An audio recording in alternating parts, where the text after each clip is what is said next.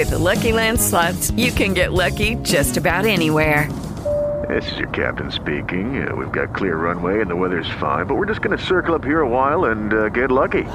No, no, nothing like that. It's just these cash prizes add up quick. So I suggest you sit back, keep your tray table upright, and start getting lucky.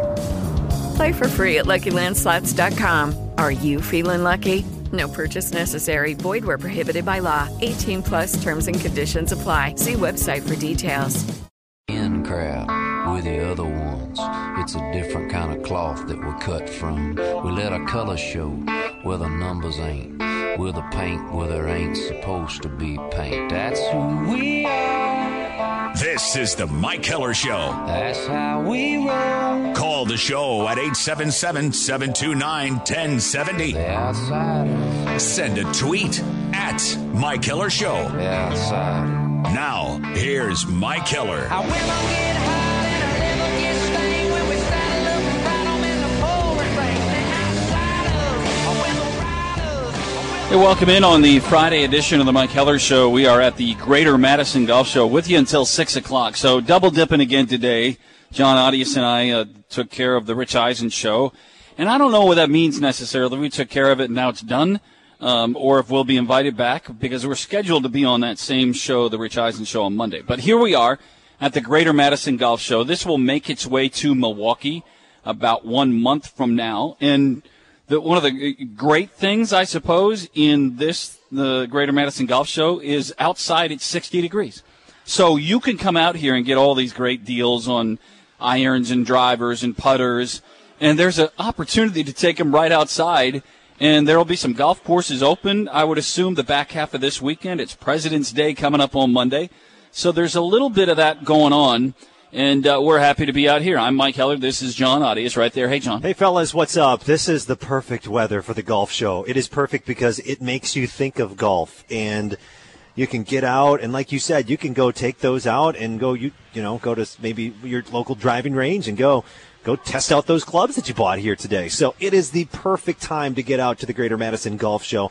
We were just in there for a little bit. They've got uh, you know, all the staples coming back like that long putt that long putting contest that they have over there uh, in the corner on the left side when you first enter. Uh, I wanted to do that. There was a long line of people for there. Uh, for that, and you know, just uh, everything going on uh, with the golf show. There's just a ton going on, and it's awesome weather to get out here today.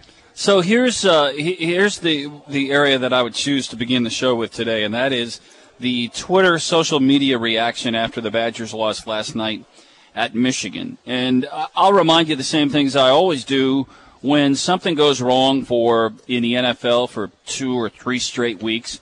We're in college basketball for two or three straight weeks, which might encompass four or five games. Where where Wisconsin basketball is concerned, all you need to do is do two things, John Otis. You need to check the calendar, and if I check the calendar correctly, today's February 17th. So check the calendar and remember where you are on the uh, on the calendar of college basketball. Number two, check to see where you are in the standings. Where right now, even with the back-to-back losses, home against Northwestern and at Michigan, and even with the concept that they haven't played their best basketball in the last three weeks or so, the Badgers are in first place in the Big Ten. Now they share the spot, and they did have a two-game clearance on that as little as five days ago. But the problem is, is that I'm watching Twitter last night, and it's it's all out there. Everybody is going crazy on it. Uh, you got people saying that the season is done. Uh, I'd love to be optimistic, but they've been bad for weeks. Can't call it a slump anymore. They are who they are. I see some of that. I, I get the. Um, well, some of us have seen the light. Expectations have been lowered a lot. Exclamation point. I see that the team is there because they rely too much on Ethan Happ. He's awesome, but the rest of the bunch is lost without him. Can't be fixed. Are you, are, and and then I, I'm I'm beginning to wonder. You mean you can't fix it? So I was going back and forth with somebody I think in Omro last night, and I said, so you and I put all caps. You at this point might quit, but my guess is that they won't. You know, you can go through a three and four game slump, and what they continue to do is they continue to work on the things. I mean, for heaven's sakes, Greg Gard is looking at things in a game, and he and Lamont Paris and Howard Moore and Joe Krabbenhoft, They're, they're looking at those things and then they work on those things and they will try to find a way to get them better. Bronson Koenig has been hurt and then he didn't play. Nigel Hayes is a bit of an enigma. I mean, we're all going to find our, our places to point fingers of blame at. But for heaven's sakes, it is February the 17th and it gives you opportunity to correct what's wrong, help to make it right, and improve. It's not. I mean, it's not a big deal in the whole grand scheme of things. Now, if this continues and Bronson Koenig is out for an extended period of time, and D'Mitrik Trice still, you know, goes that horrible. What was he two for fifteen? It's his first start. Right, His I mean, first start. so- so maybe point- the emotion got him in a bad shooting night in combination. Yeah, so my point is, if that kind of stuff continues, okay, yeah, let's talk about it. Um, but this is one game. It was on the road. It was D'Mitrik Trice getting his first start. There's a lot of factors Yeah, that you gotta you I gotta factor in. And just think if Trice maybe hits three more baskets. Let's say he's five of fifteen. That potentially is a totally different outcome, and we're talking about how Trice filled the role good enough to win. So this is this is not jump off the ship time. Oh, many people are. And John No. said the word ship as in a Ship. boat at sea. John said the word ship. ship. I was, I was uh, Pop that P. Really enunciated that. Yeah, you need to. Uh, Jeff tweeted into me last night. You have to admit this is a bad time of year to be slumping. I still believe this team can compete, but I'm not certain.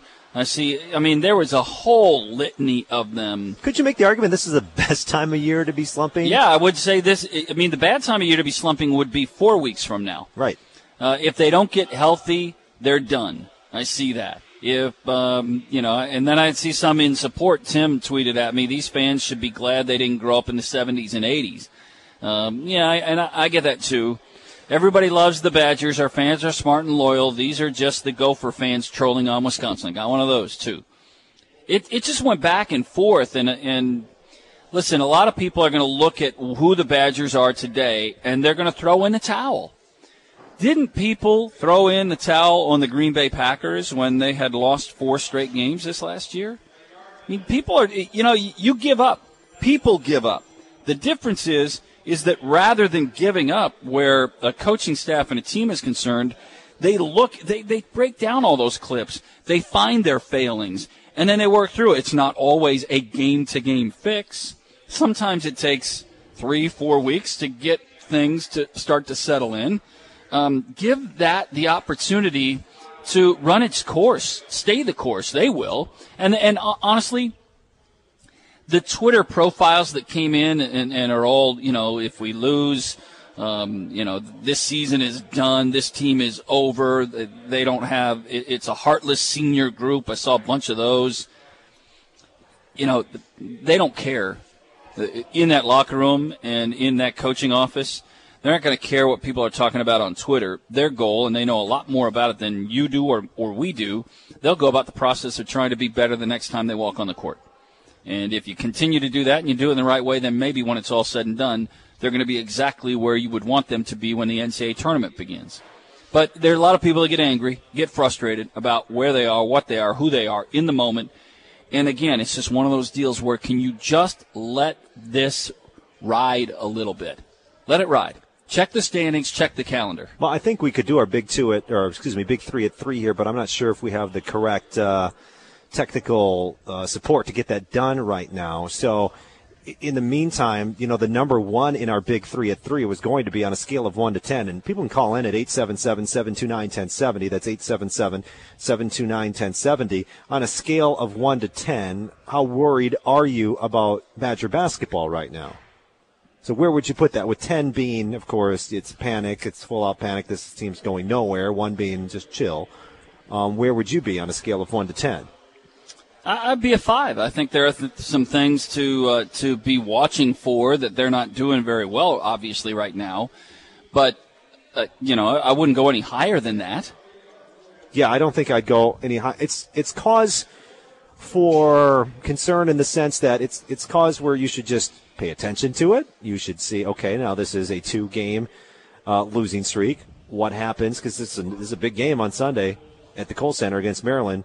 Um, now that you're in a first place tie in the conference, so it's something where if you go three in a row, and then what happens after that, and now obviously the Big Ten lead is gone, and how are you looking heading into the Big Ten tournament? And there's still a lot of basketball to be played. Um, but right now, it's just keep an eye on it. I guess is what I'm trying to say is where I would be. So I'd probably put that at a five. If five is keep an eye on it. Greg tweeted in last night. He said at Heller Sports, he said lots of ugly wins in a weak Big Ten conference. Root like crazy for them, but they just don't pass the eye test and haven't all year.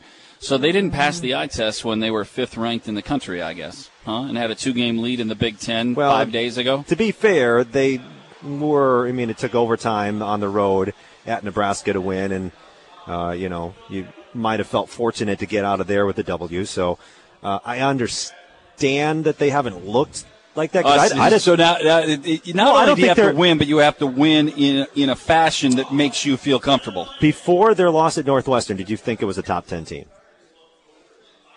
Well, they were ranked fifth in the country. Well, they were outside the top 16 according to the committee. So they weren't even a top I- I- 16 team I- well- according to the NCAA committee, which is the one that matters. It's their it's their power, it's their uh, strength of schedule that they don't have RPI top 25 wins on their docket. I don't know, John, if they were a top. I, I know what they were. They were ranked fifth or seventh in the country, depending on which poll you look at. And I'm not trying to say that if this team, you know, when this team gets to the NCAA tournament, that they're going to lose in the first or second rounds. What I'm saying is, I don't think they were at their peak yet, even before the losses. I think what how, what did that tweet say that this team's doing nothing come tournament time? I disagree with that a ton. If they're able to correct things and maybe get into a better flow with Trice, or if Koenig comes back, Ethan Happ is a huge weapon to have come NCAA tournament time. If they can figure out and if he can do a better job when the double team comes, Ethan Happ can destroy teams.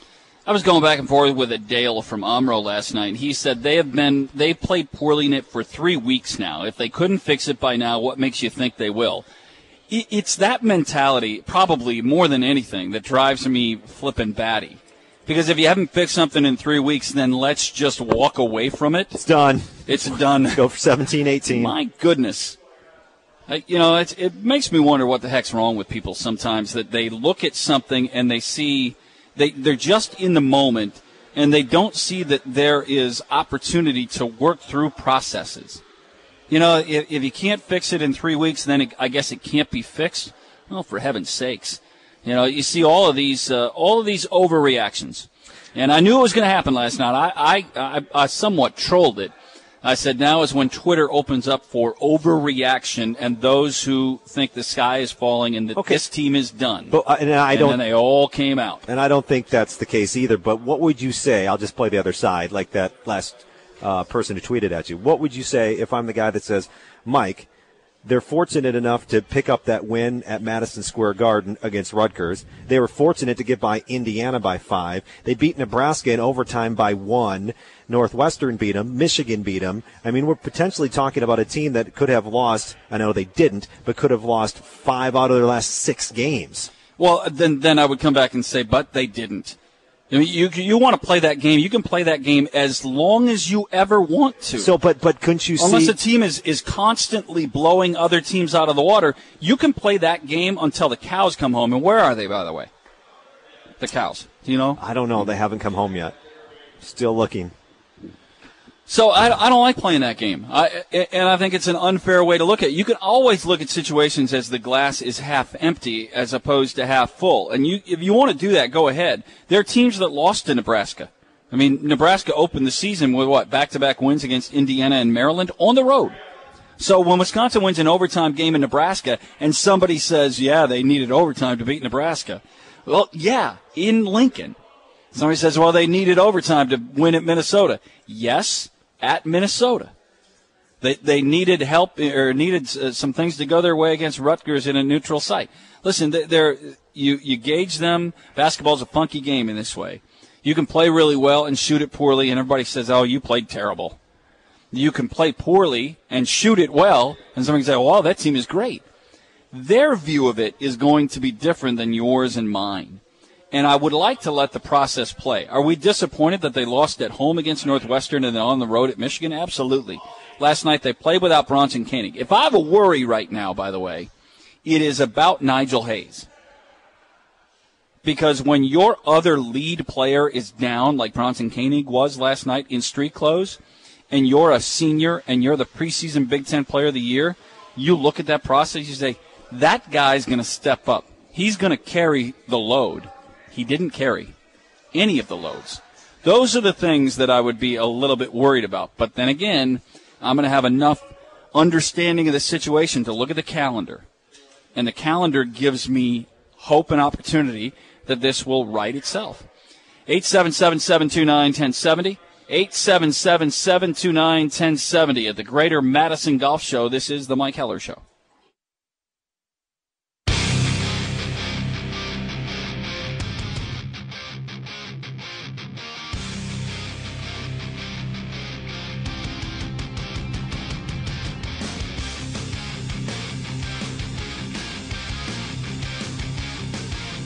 Back with you on the Mike Heller Show, spending a Friday afternoon at the Greater Madison Golf Show, right behind the uh, Dane County Coliseum, the Alliant Energy Center, as uh, we are underway. They opened the doors earlier today, and what perfect weather to think about golf. It is uh, good enough to be golfing outside, for that matter, about 60 degrees or so, and I continue to have to check the calendar. I do so on multiple fronts. I check the calendar when somebody wants to complain about who Badger basketball is right now, what they look like, where they are, that their season is over, that they played so terribly, things of that nature. Uh, and, and I did this last night in uh, trying to counsel or argue, however you wanted to do, with those on social media, saying, listen, you, you need to do two things. You need to check the Big Ten standings and see where they are, not where the trend is, because trends are broken all the time. Trending is the direction you're going, and you can, you do have the ability to turn the wheel and to shift the gear to go from where the direction you're going, which right now for Wisconsin for two games has been. Hello, it is Ryan, and I was on a flight the other day playing one of my favorite social spin slot games on chumbacasino.com. I looked over the person sitting next to me, and you know what they were doing? They were also playing Chumba Casino. Coincidence? I think not. Everybody's loving having fun with it. Chumba Casino is home to hundreds of casino style games that you can play for free anytime, anywhere, even at 30,000 feet. So sign up now at chumbacasino.com to claim your free welcome bonus. That's chumbacasino.com and live the Chumba life. No purchase necessary. VGW Group. Void were prohibited by law. See terms and conditions. 18 plus. When you drive a vehicle so reliable it's backed by a 10 year, 100,000 mile limited warranty, you stop thinking about what you can't do and start doing what you never thought possible. Visit your local Kia dealer today to see what you're capable of in a vehicle that inspires confidence around every corner. Kia, movement that inspires. Call 800 333 4KIA for details. Always drive safely. Limited inventory available. Warranties include 10 year 100,000 mile powertrain and 5 year 60,000 mile basic. Warranties are limited. See retailer for details. in reverse the results of two games. Now, some will argue that it's not just the results of two games, the last two, it's also the manner of which they won the games leading into those two games. Uh, And I get that. I'm not oblivious to the idea that they have not played of their best basketball lately. I'm not oblivious to that. But I, I'm also not going to say, hey, look at the loss at home against Northwestern and the loss at Michigan and say this team cannot salvage. I'm not I'm not in a position to even consider doing that. Uh, I'm aware of what's going on. I think this, as a fan, this is what you, you should do. You should be aware of what they are and who they are. You should also be open to the idea that who you are in the moment doesn't necessarily mean that that is who you will be two weeks of moments from now or a month of moments from now.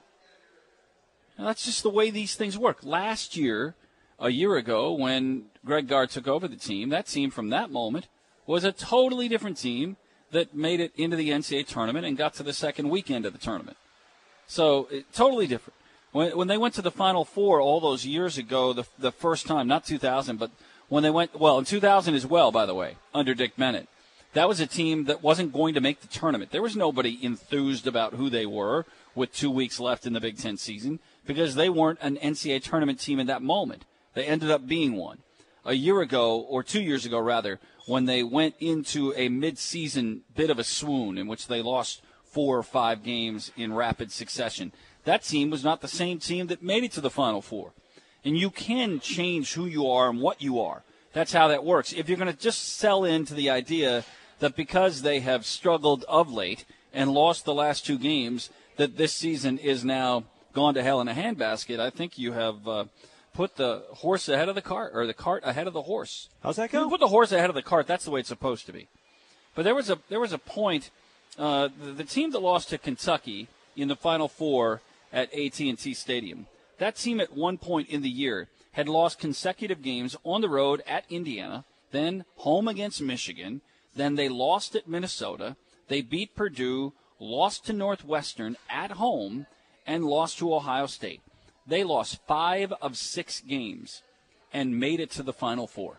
And within that window of losing the five of six games, only one of them to a ranked team at the time, in that window, the same people that last night and today are talking about this team is done would also have said that that team was done.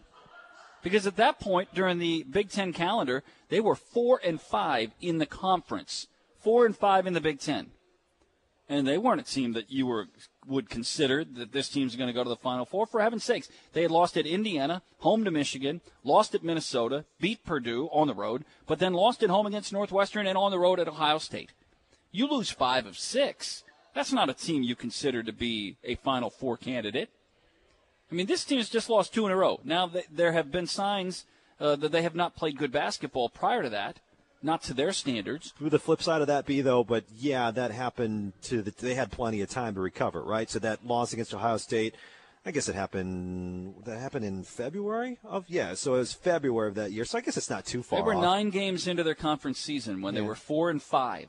So they had a couple more weeks than this team. Listen, I'm- I'm with you. I don't think this is. I don't think this is something to keep an eye on. To me, that's about it. And I don't know how D'Mitrik Trice. I mean, he can't get worse than that shooting, right? You and I looked at the stats before the show earlier today, and I think what's the final number? Two of fifteen from Two the of floor, 15. and one of those was a steal and a layup. Steal and layup to open the second half. Take that away, he's one of fourteen from the Well, floor. that's not going to happen. That's an right, anomaly. that's what I'm saying, and that that's my point. My point is, listen, he's not going to be that bad again. So that's one thing that I think that you can look at and say, okay, well, that's not going to happen again. But you're right, Nigel Hayes has to do better than what he did.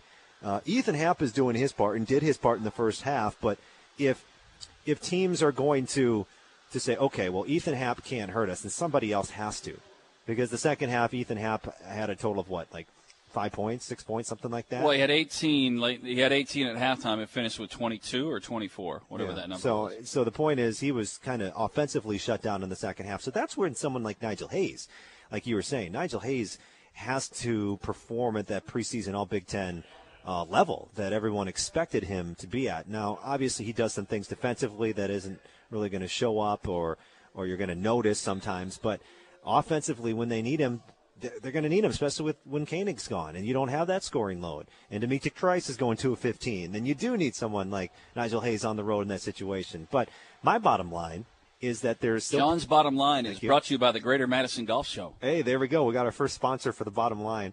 Is that there's still a lot of time. I mean, there's still a lot of time. That's you know relative to how you want to measure that um, to to to fix things or to get into a better flow.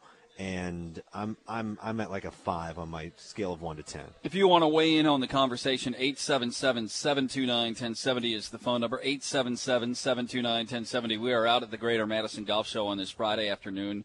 Our, our friends in Milwaukee are online. Appleton will come aboard in about 35 minutes or so. Wausau is with us as we roll through a Friday afternoon and into a three-day weekend that is the President's Day weekend and uh, the NBA All Star Game weekend, which we spent a lot of time earlier today when we guest hosted the Rich Eisen show talking about the NBA All Star weekend. But for Badger fans, focus is on two things, right? Focus is on the Kohl Center tonight and tomorrow night. Badger hockey is at home, back to back weekends. Uh, they get Michigan uh, in this weekend. Then it's uh, four back-to-back weekends. They get Michigan in this weekend. They're on the road at Minnesota next. So there's focus there, and then there's focus at the Kohl Center Sunday afternoon when Maryland comes calling. You know what we got to do? Tell me. We need to make an Ian's pizza bet. Well, I'm, I've I've got it already set in my mind. Oh, what is it? What was the final score of the NBA All Star Game a year ago? I have no clue. 193 to Was it really? yeah. So I'll give you, the, and I'll let you set the num. Well, I'll let you pick the number that you want. I'll set the number. You go over or under. Are you talking the winning points? team? Okay. The winning winning, squad, East or West, in the NBA All Star Game. Correct me if I'm wrong. Last year's score was. Well, I think it was 193. One. 196 to 173. 196. Yep. I take. I I will set the over under on the East or West, the winning score, at 189 and a half. I'll take the under You're going to take the under. for sure. Okay, I'm going to set the over under at 184 and a half. no, why you change it? Just because if I had answered that like, I'll take the oh, Yeah, now you're on to me. I'll take the 184 and a Oh come on! Just because I 184 and a half. I will take the under. You, you you're going to take the under at 184 and a half? Yes. Can we lock in our Ian's Pizza bet right now? Let's do it. You're taking. Let, let me be clear now. The winning the team. winning team in Sunday's NBA All Star game, you think will score less than 100 and, oh, 184 points or less? Yes, that's what I'm going to say. Ian's Pizza bet has been made. Oh, four and one so far, Mike. I think you're t- one and One and three. One and I- three? I missed. Uh, I missed one. yeah. So four and one. So you missed one, one and three. I think you're one and three. So you'll be one and four, and I'll be five and one. That's awesome. Back on the winning track. You know, Adele ripped me off Oh last man, week. Man, the but- winning team is going to score 185 points. There's no doubt about that. Okay. What was it last year? 196.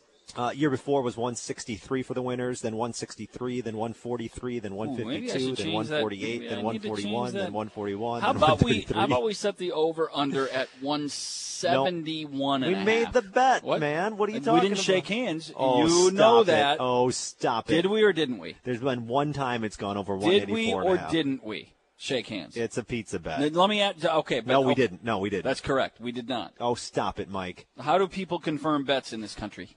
Get Jimmy Kuska. J- Jimmy Kuska on the air. Jimmy, was that a pizza bet? Put Jimmy Kuska on You the be air. you be uh, throwing on a headset. Be careful on this, Jimmy Kuska. Throw on a headset, Jimmy. Before Jimmy. you jump into this process, you be careful what you say here, because John has already admitted there was no handshake. Well, I can't see if there was a handshake or not over well, the John has air. already admitted. Yeah, there, there's no okay, so if there was no, there's hand, handshake. is that how you normally do it with the handshake? No, no, In never. this country? We've never On the show for the pizza pizza bet. bet. Never.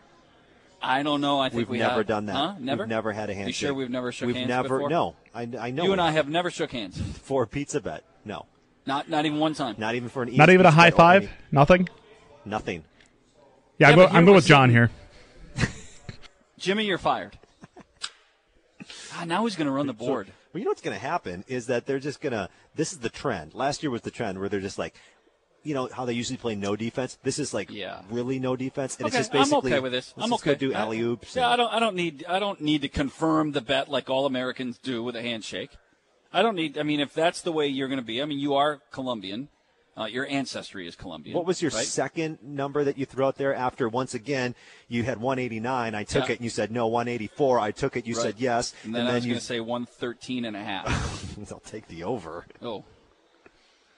So that's our Ian's pizza right, bet. So okay. I will. Uh, I'll have some of that. Oh, the one with the tater tots. I still Ian's have pizza? not collected on uh, on Ian's Pizza Bet.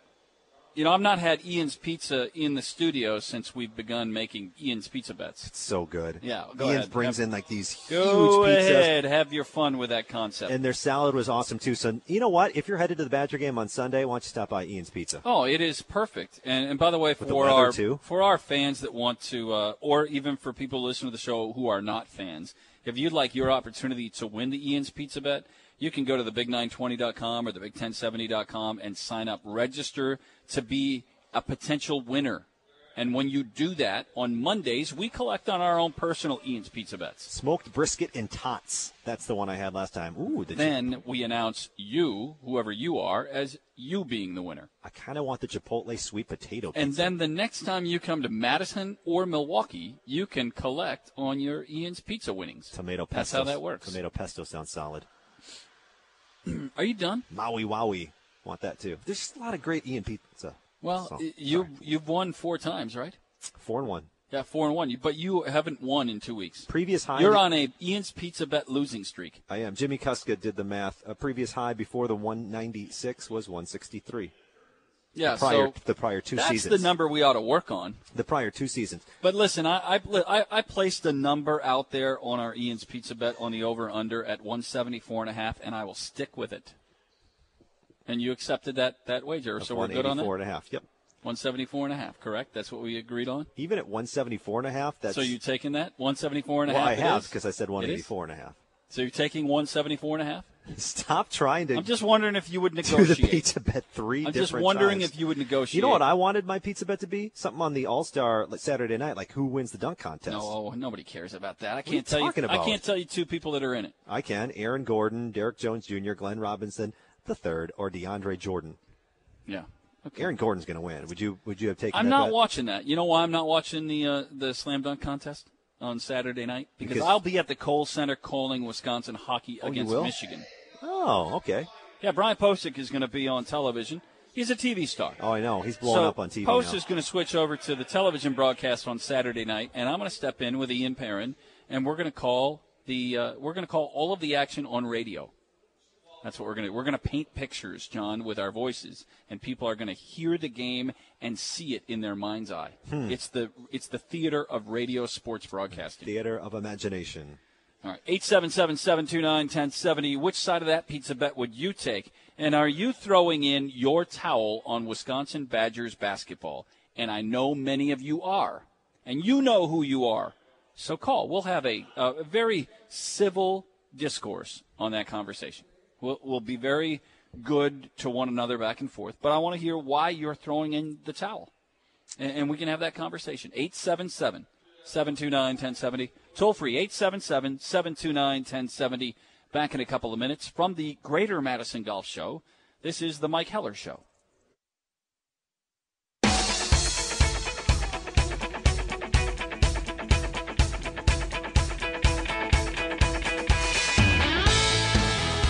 Back with you at the Greater Madison Golf Show, the Friday edition of the Mike Heller Show. And I don't know, of all the years we've been coming out here to do this, and, and there were years when I came out here to work the show, whether it was w- with a golf course or a golf business that I was in.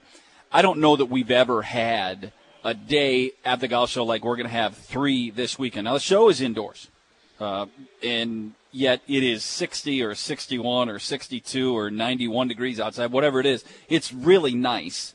And, and Jay uh, Jay Royal joins us. He kind of runs this operation out here with the Greater Madison Golf Show, and you'll be in Milwaukee uh, a month or so down the road. I don't know if this helps or hurts. I know it gets people thinking about golf, right? And uh, whether they uh, make it out here, if that helps or hurts. Yeah, I well, I'd like to hope it helps. Yeah. but yeah, I think you're right. It certainly gets people thinking about it, so that can't hurt. And um, you know, come on out, get some fresh air, enjoy the great weather, and you know, get yourself ready for the golf show, Yeah, and, golf and season. yeah, and the thing is, is inside, and John and I walked around, and, and it's always awesome because so many of uh, the state's best golf courses and uh, destinations are all represented. The golf shops are represented, so you can get great deals on equipment. Uh, the the uh, U.S. Open, the AmFam Championship at University Ridge, we, we get that influx of people for this year. This is one of the great states in the country where golf is concerned, and uh, and, there's an appetite. And it's February, but there's an appetite for golf. Yeah, yeah. Speaking of the USGA, you can get your you can get a picture with a replica trophy. Is that right? Oh yeah, John, you should do that. I mean, it's probably although you've won a trophy. John's not on a headset, but John's won. He, John has this little Madison Invitational. He invites a bunch of bad golfers that don't live here, and he invites them into town, and then he wins and celebrates with cigars. And I mean, that's what the golf business does, right? I mean, look at that's Yeah, look. He's got go. his shirt on at Madison Open. I've never been invited, Jay. Uh, so, so the the cool thing for those who walk in the door, you have a military. Um, it's military day all three days. So Yeah, yeah. Past and present, get in for free. That's something we've always we've always offered. Something small we can do for their uh, for their service. So yeah, all past and present military get in for free. And um, right now we're out of golf balls, which is good. It's been a pretty good day. But if you're the first, you know, uh, if you're within the first thousand uh, each day, you get a free set of free uh, sleeve of Wilson duos uh, golf balls. So appreciate Wilson coming on board, helping us out with that. What's what are the innovations that people are um, most excited to to to see? And I know that you know Callaway's. Everybody's always introducing new equipment, uh, but from an innovation standpoint, you kind of follow these things. Judy was boring. Hello. Then Judy discovered ChumbaCasino.com. It's my little escape. Now Judy's the life of the party. Oh, baby, Mama's bringing home the bacon. Whoa, take it easy, Judy. The Chumba life is for everybody. So go to ChumbaCasino.com and play over 100 casino style games. Join today and play for free for your chance to redeem some serious prizes. ChumbaCasino.com. No purchase necessary. Void where prohibited by law. 18 plus terms and conditions apply. See website for details. When you drive a vehicle so reliable it's backed by a 10 year, 100,000 mile limited warranty, you stop thinking about what you can't do and start doing what you never thought possible. Visit your local Kia dealer today to see what you're capable of in a vehicle that inspires confidence around every corner. Kia, movement that inspires. Call 800 333 4KIA for details. Always drive safely. Limited inventory available. Warranties include 10 year 100,000 mile powertrain and 5 year 60,000 mile basic. Warranties are limited. See retailer for details. I don't know if you're down at the National Golf Show or things of that nature, but what's the innovation that some people are starting to buzz about as, as we roll forward in golf? Uh, one thing I would say is that I've noticed is you know the the range finders, uh, they keep getting developed. You know, via via smaller, um, more things that it can do on top of just giving you uh, yardage to the hole or to a you know a bunker or whatever. So Jay, you can wear there, there. There are now those that you can wear Yep. clipped on the, the on the bill of your cap of your golf hat. You- Yep. That are range finders as far voice as uh, yard- caddy, yeah. voice caddy, yep. And also, and also the um, the lesson side of it. You know, it's Yeah. becoming more. You know, they got those. Um, they're becoming real popular now. They just go, they screw onto the top of your golf club. You Yeah. know, and it reads everything and it gives you immediate feedback. You know, on your right on your phone if you're sitting there on the range. So I think a lot of it's just got to do with um, like everything else these days, our cell phone, um, any sort of gadget that can give you more immediate feedback, whether you're playing or practicing. Jay, for those who haven't been out, uh, we are right behind the Dane County Coliseum, uh, and this is the New Holland Pavilion. You've been out here; is a perfect spot for it. Uh, let people know when they can come out, your hours, and, and through the weekend. Yeah, Saturday, Sunday, we run from Saturday is 10 to 4. I'm sorry, 10 to 6. Sunday, 10 to 4. And tonight? Yeah, tonight we'll be going until 6 o'clock. Okay. So we've got a few more hours. Up. Yeah. Yep. Awesome. Well, thanks for having us out here. We what we can't do well enough is make the commercial breaks long enough so that John and I get to go inside. so, Jay, I mean, if you'd like to cut your teeth and host a couple of segments, John and I could go in and, and make our way around the. What do you think? I could try. might cost you some. Might cost you some viewership, No, we, but we, we, we can't afford it. Thanks for Uh, having me. Yeah, Jay, thanks for having us out here as we continue.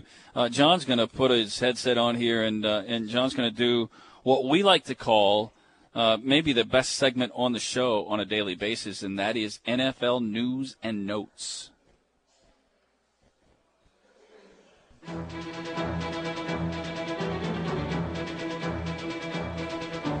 This is NFL News and Notes from Westwood One.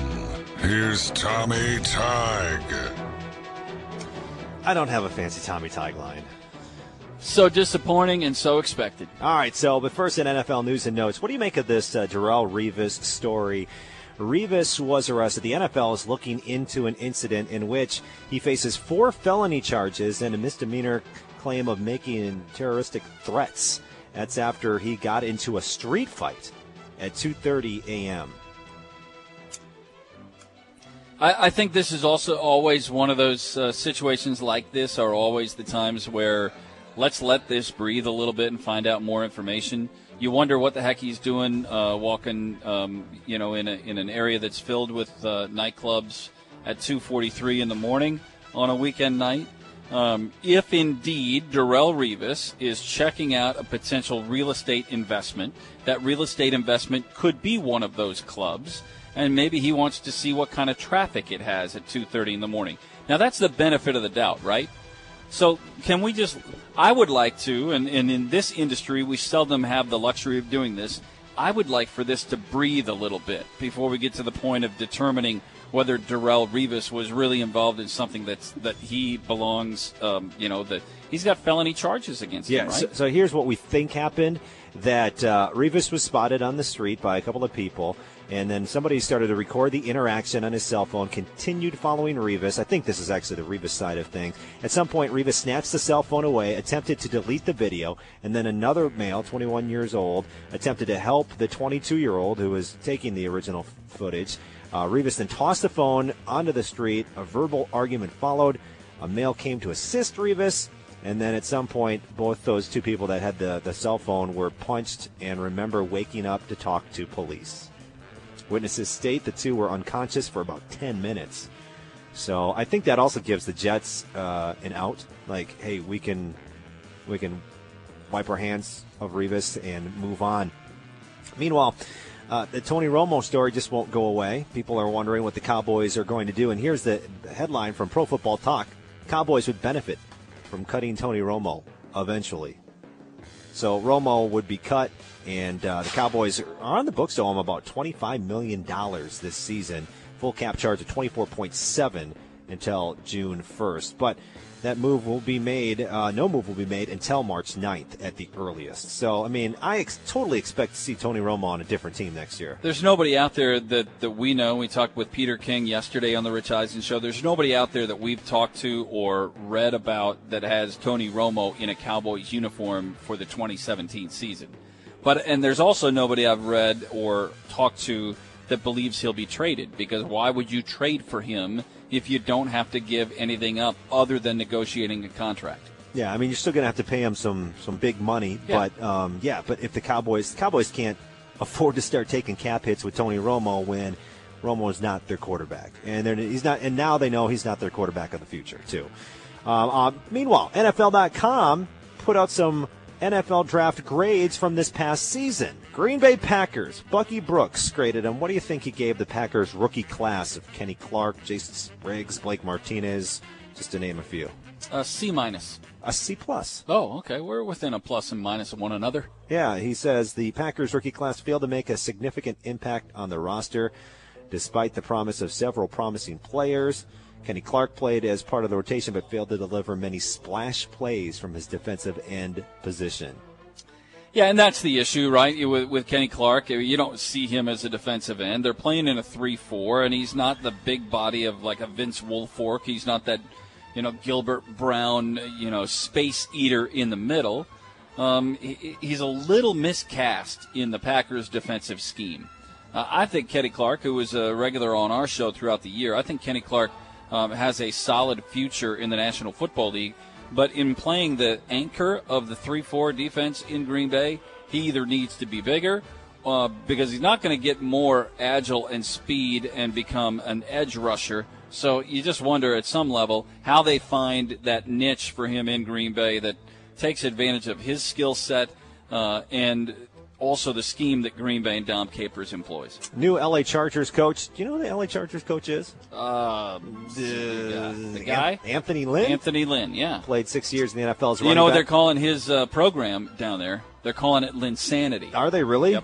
Did you just make that up, or is that a thing? I think you made that up. Yeah, I didn't know if people copied the Linsanity thing with Jeremy Lin, which, by the way, was one of the coolest things to happen in You the loved the Jeremy Lin two weeks of Linsanity. It just captured my attention. Oh, my I couldn't goodness. take my eyes off of of Lin, and I couldn't stop trying to find out information you are about easily distracted. Uh, anyway, uh, so Linsanity is what they're calling it in, in L.A. Um, but he says that uh, we can help elevate Melvin Gordon's game. He has some upside. That he did a be, heck of uh, a job for his rookie season to his sophomore year, and I told him we can take this to another level. It would be impressive because Melvin Gordon in the 2016 season was ridiculous. He was outstanding. But you can see the the physical skill set that he brings to the table is high level. I mean, it is really, really high level. That's NFL news and notes. And it helps that he's running with and sometimes behind Derek Watt. And by the way, we visited with Derek Watt's slightly older brother, TJ Watt. That would be JJ Watt's younger brother. They're both younger brothers, Derek and TJ. But we visited with TJ earlier today on the Rich Eisen show. We're going to bring that interview back to you. That will happen in the five o'clock hour. That'll be heard at five fifteen. It's a really great interview. You're going to want to stick around and five listen to it. fifteen Central Time. 5:15 Central, not Eastern. So it's not 6:15 Eastern. In case anyone was listening. James White also joined us. Sweet Feet, the uh, Super Bowl runner-up MVP. Did they ever announce that he was the runner-up? Uh, James White, who had such an incredible Super Bowl, we had uh, him on the Rich Eisen Show today. It was a former Badger football day on the Rich Eisen Show. James White, that conversation, you'll hear that when we play it back for you at 4:35 on your Central Time digital clocks. All right, that's going to happen at 4:35. So we've got uh, that ground to cover. Also, we had a poll question again from the Rich Eisen show. Who would your MVP be at this point with 25 games remaining in the NBA season and at the NBA All Star break, who would your NBA MVP be right now? So we've got that coming up for you as well. We'll give you some poll question updates on that as we continue. We roll through a golfing Friday afternoon. We're at the Greater Madison Golf Show. That's John Audius. I'm Mike Heller, and this is the Mike Heller Show.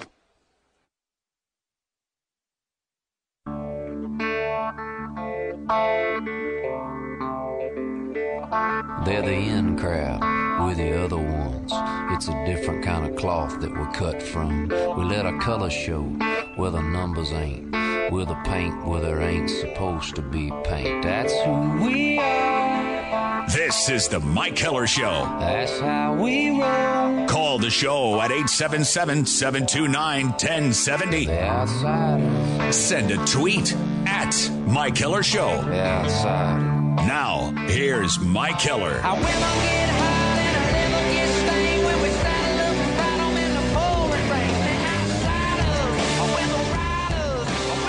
Couple hours yet to go on this beautiful Friday afternoon. We are at the Greater Madison Golf Show, which is at the New Holland Pavilion, right behind the Veterans Memorial Coliseum, Dane County Coliseum. John, Uh, I have. It's. I. I would like to leave this hour, if you don't mind. no, I, I, don't, mind. Go check out. The Okay, so here's I'll make a deal with you Oh, right now on saying. the air. Yeah. You go ahead, take this hour, walk around. I'll take the whole hour. You don't need to be involved. I mean, the, the show will improve. Um, I'm just saying. Uh, if you want to walk around the golf show, I'll handle this entire hour, and then the going. five o'clock hour we'll reverse it. You take care of the whole show, and I'll take care of things uh, inside the, the pavilion here at the Greater Madison Golf Show. What do how, got? how about that? What do we got? The T.J. Watt interview in the five o'clock hour, in case you missed it, Right. uh, from the Rich Yeah. Eisen show. Correct. Great interview. Yeah, it's a good conversation with TJ Watt. We, um, John and I guest hosted the Rich Eisen show yesterday, today. Drew and I did it on Wednesday. Then you were in yesterday after your suspension was lifted. Uh, you did the show again today. And uh, unless you're suspended again Monday, which could be, I mean, look at you. Uh, unless you're suspended, you'll be back in, and we'll do the Rich Eisen show together again on Monday. Yeah. Um, if they have us. you know, when we were talking to TJ, I kind of feel bad because we, we always, I'm sure he's gotten it his entire life, but it's always, like at some point, you always got to ask about JJ, right? Yes. And I don't know. I kind of felt bad. I mean, he, he handled it well. It's not as if like that's all we did was say. So what about JJ? What do you think? Is he how's he feeling? I, I understand it. I lived that life. I've lived that life. How long have we done this show together? Seventeen years. Every time somebody comes up to me and says, "You do the Mike Heller show," I said, "Yeah." They say, "What's it like working with John Audius?" I know. I know. All the time. I am sorry. It's it's got to be tough. So, but it's it's what it's what, what my life has been. So I'm I'm accustomed to it, and I feel a lot like T.J. Watt in that regard. You know, one of and the- he's just it's just who he is. So he gets it. One of the things, and I don't know why I'm so obsessed with this, but uh, we asked him. what You know, I, I think I asked him, "What's it like working out with JJ and Derek and all the Watt brothers working out, pumping weights, music blaring?" I think that'd be like kind of fun to watch guys work out for some reason. What is Especially, I want to watch guys work I, out. I, I ask this question on a daily basis when I leave the show and start driving home. What is wrong with you? Well, not just any guys, but like the Watt brothers. No, no. Like again, just how competitive it gets and how much again, weight they're tossing I'll around. just drop right back into it. What is wrong with you? I think they should make a Watt workout DVD series. We did. uh, It'll be an interesting conversation if you didn't hear it earlier today when we play that back for you at five fifteen. We asked about uh, if they were in a forty together and if they did verticals. Uh, and TJ doesn't lack for confidence, and I think his brothers would agree with him on what TJ tells us. But if you want to find out what he said, you're going to have to listen at five fifteen. I'm Mike Heller. That is John Audius. Hey, John. Hey, fellas, what's up? Today, John is not not. He is not wearing a hat. And you're in a venue in which, the, with the golf show, Could have worn hats hat. are common. Yeah. Uh, I don't know. I just wanted to. Yeah, you're right. I could have worn. I mean, your hair looks pretty good today. I today, just John, decided to style my hair today. You got a problem with that? No, it looks good Oh, on thanks. you. Let's do the four four. This is the Big Four at four. The top four trending sports stories this hour. Number four. All right, number four in our big four at four. Draymond Green seems to be backtracking on the comments he made about Knicks owner James Dolan, basically saying about Dolan that he was, uh, how did he phrase it? Um, When he was backtracking? Yeah, but how did he phrase it the first time? I said I don't him, know uh, him, that so was like a slave I could never say he's a racist or he has a slave owner's mentality. I don't know if he has that. That's just how that situation looked to me from the outside looking in, um, and so that came off the wrong way, and it wasn't really what I meant by it. Yeah, so slave owner mentality is what we're looking like there, and that's this is the backtracking right now that Draymond Green that soundbite you just heard. So, what do you make of the latest on the uh, Green controversy? It's damage control. I don't make it a whole lot more than damage control. I think his PR people, I think those who are around him said, you've got to walk this back. You've got to walk this back. You can't leave it out there. You got to walk it back. So I, I'm not going to give him the benefit of the doubt.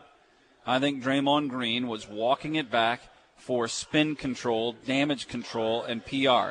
And I will tell you this, not to make it any more of a story of race than what it is already. But if this were reversed, you couldn't walk it back. If this were reversed, you could not walk it back. And Draymond Green is, in my opinion, I love him as a basketball player, but in my opinion, he's be he's being given too much of the benefit of the doubt in walking it back, in, including you. You have given him, to a certain extent, a pass on walking this back because you said, "Well, now I have a clarification." I promise you, John, if this were role reversed, you couldn't walk it back. Could not walk it back. Well, I, I'm I don't know about that, but I, I do know. How do uh, you not know about that? I don't. I'm not.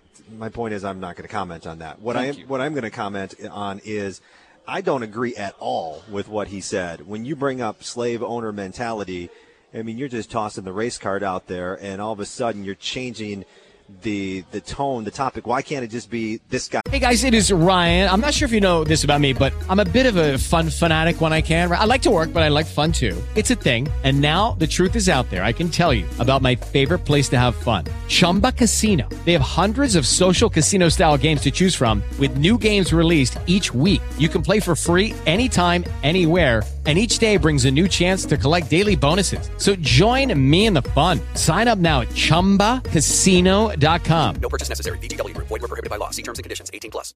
When you drive a vehicle so reliable it's backed by a 10 year, 100,000 mile limited warranty, you stop thinking about what you can't do and start doing what you never thought possible. Visit your local Kia dealer today to see what you're capable of in a vehicle that inspires confidence around every corner. Kia, movement that inspires. Call 800 333 4KIA for details. Always drive safely. Limited inventory available. Warranties include 10 year 100,000 mile powertrain and 5 year 60,000 mile basic. Warranties are limited. See retailer for details. I doesn't like that guy.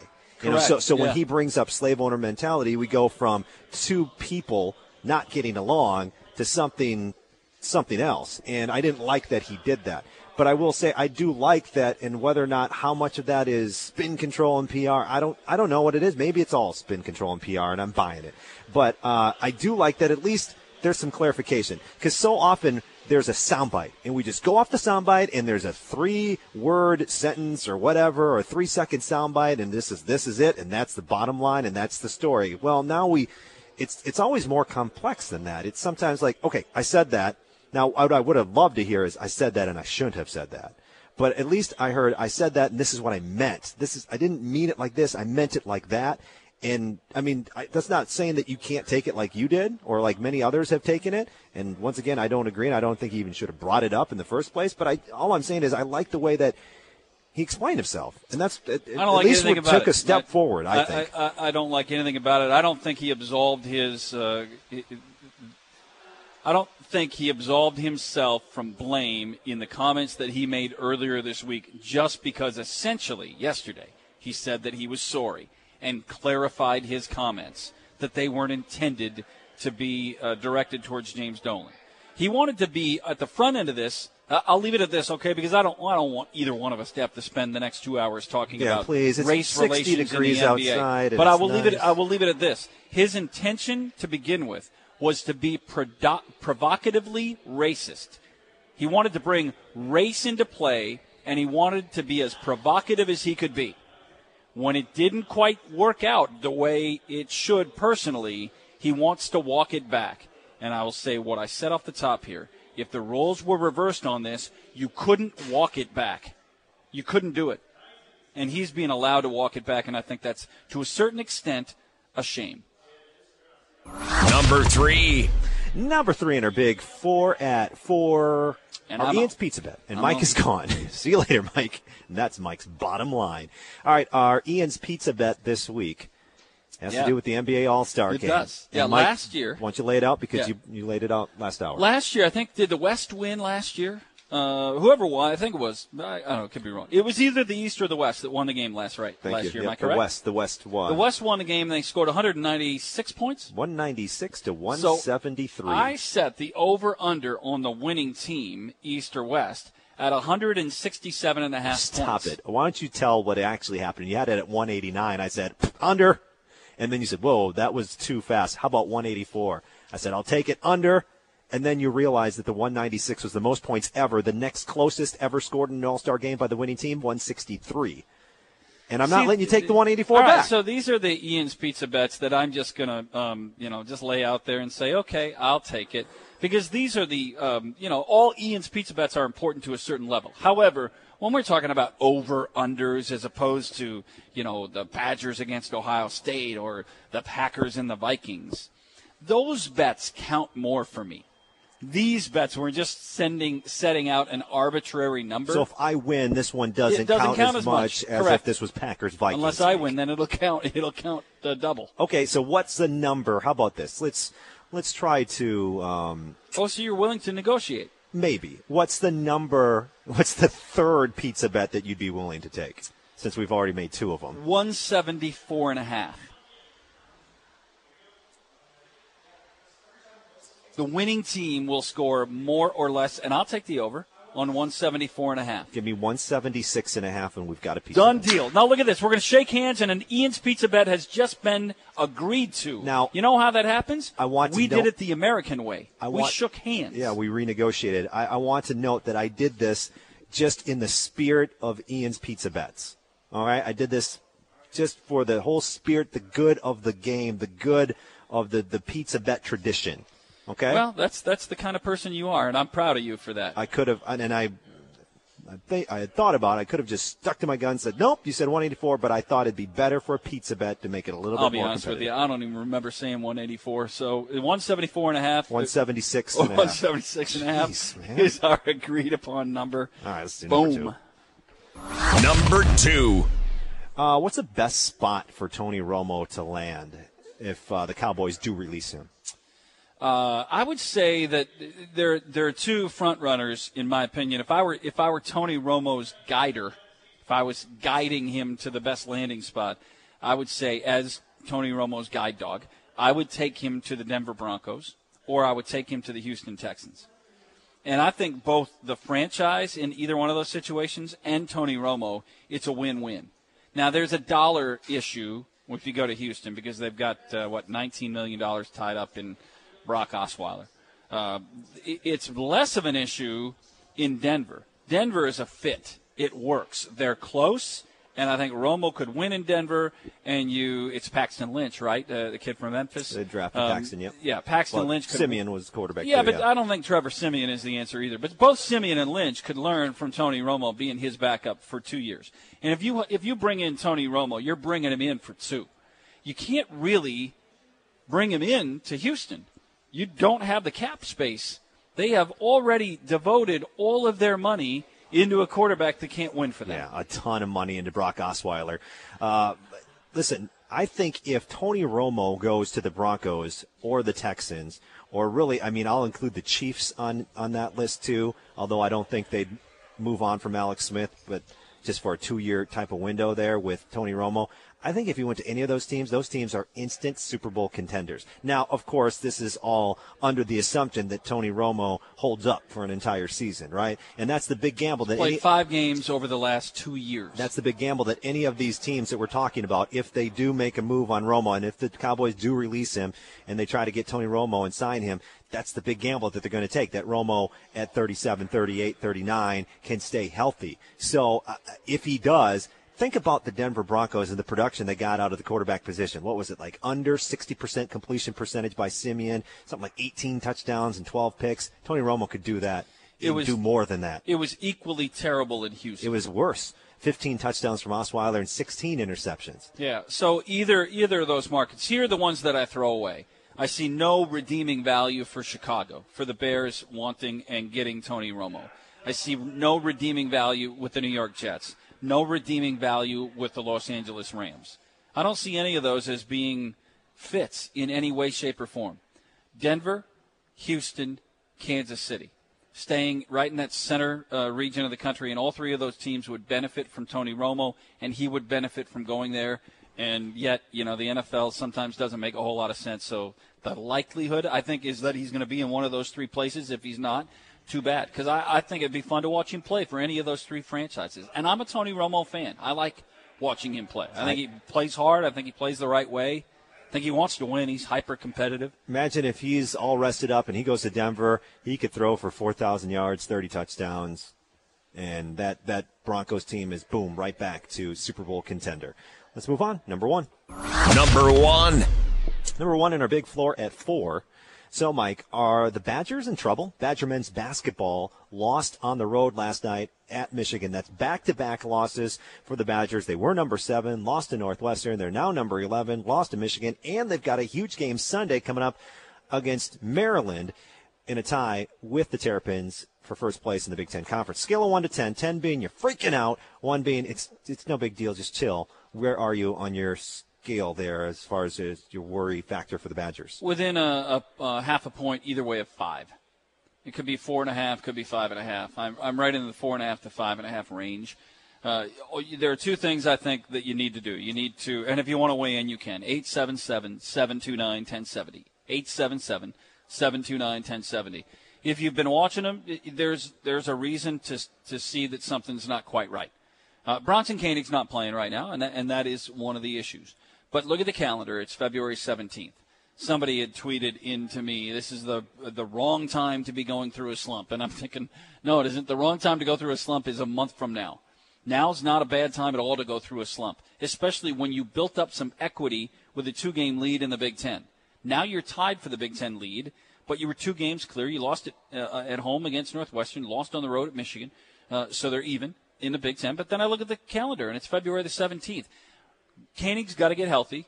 He's got a, a, a calf issue, uh, which the vet is looking at. They'll get that figured out. They're bringing a veterinarian in. Poor little guy. Poor yeah, little calf. Injured calf.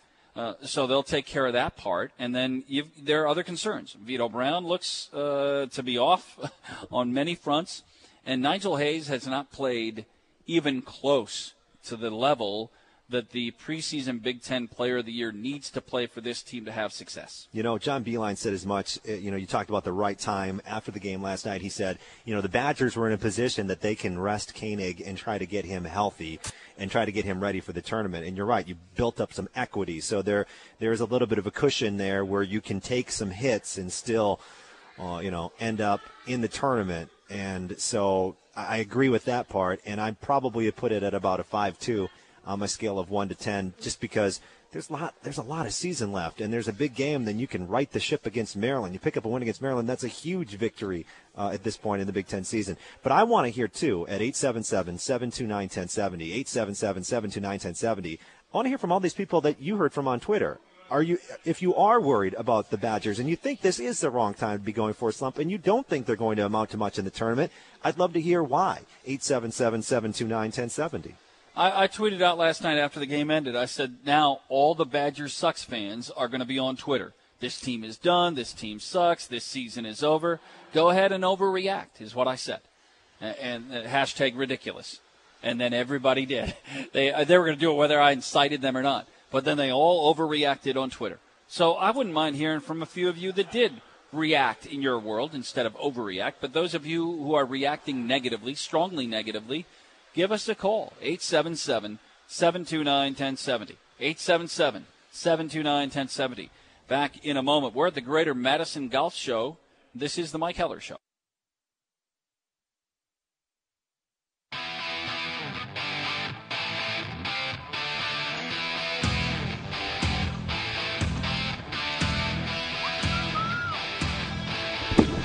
Well, you wouldn't know it by looking at the calendar that it says February the 17th because outside it is uh, ridiculously beautiful. What a great Friday afternoon. We welcome you aboard, and appropriately, we are at the Greater Madison Golf Show where the weather inside was going to be good regardless.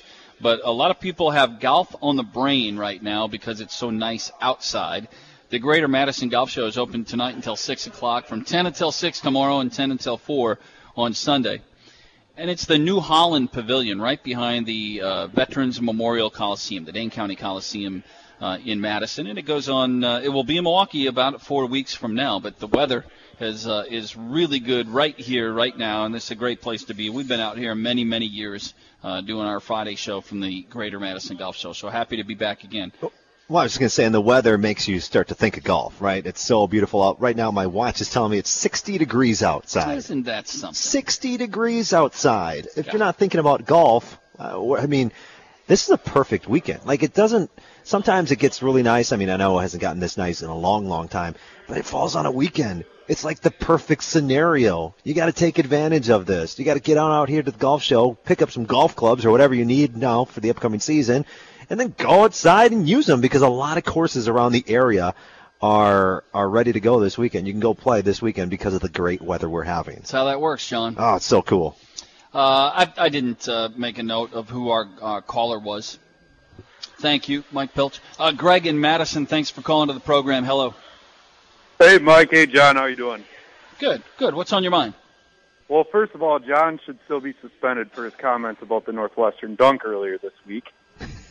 uh, I've heard that. Yes. Yeah, No, I agree with kidding. you. But no, uh, I don't think it's an overreaction to just adjust your expectations and maybe accept that this team's not that good. I know they're tied for first in the Big Ten, but the Big Ten's down this year, and I don't think there's anything wrong with them not being as good as we expected. I just think they don't necessarily pass the eyeball test this year. Well, I, I would. Here's the part I agree with. They don't pass the eyeball test over the last four or five games, even though they had won eight in a row coming into the Northwestern and then Michigan losses. Pretty Uh, they had won eight in a row.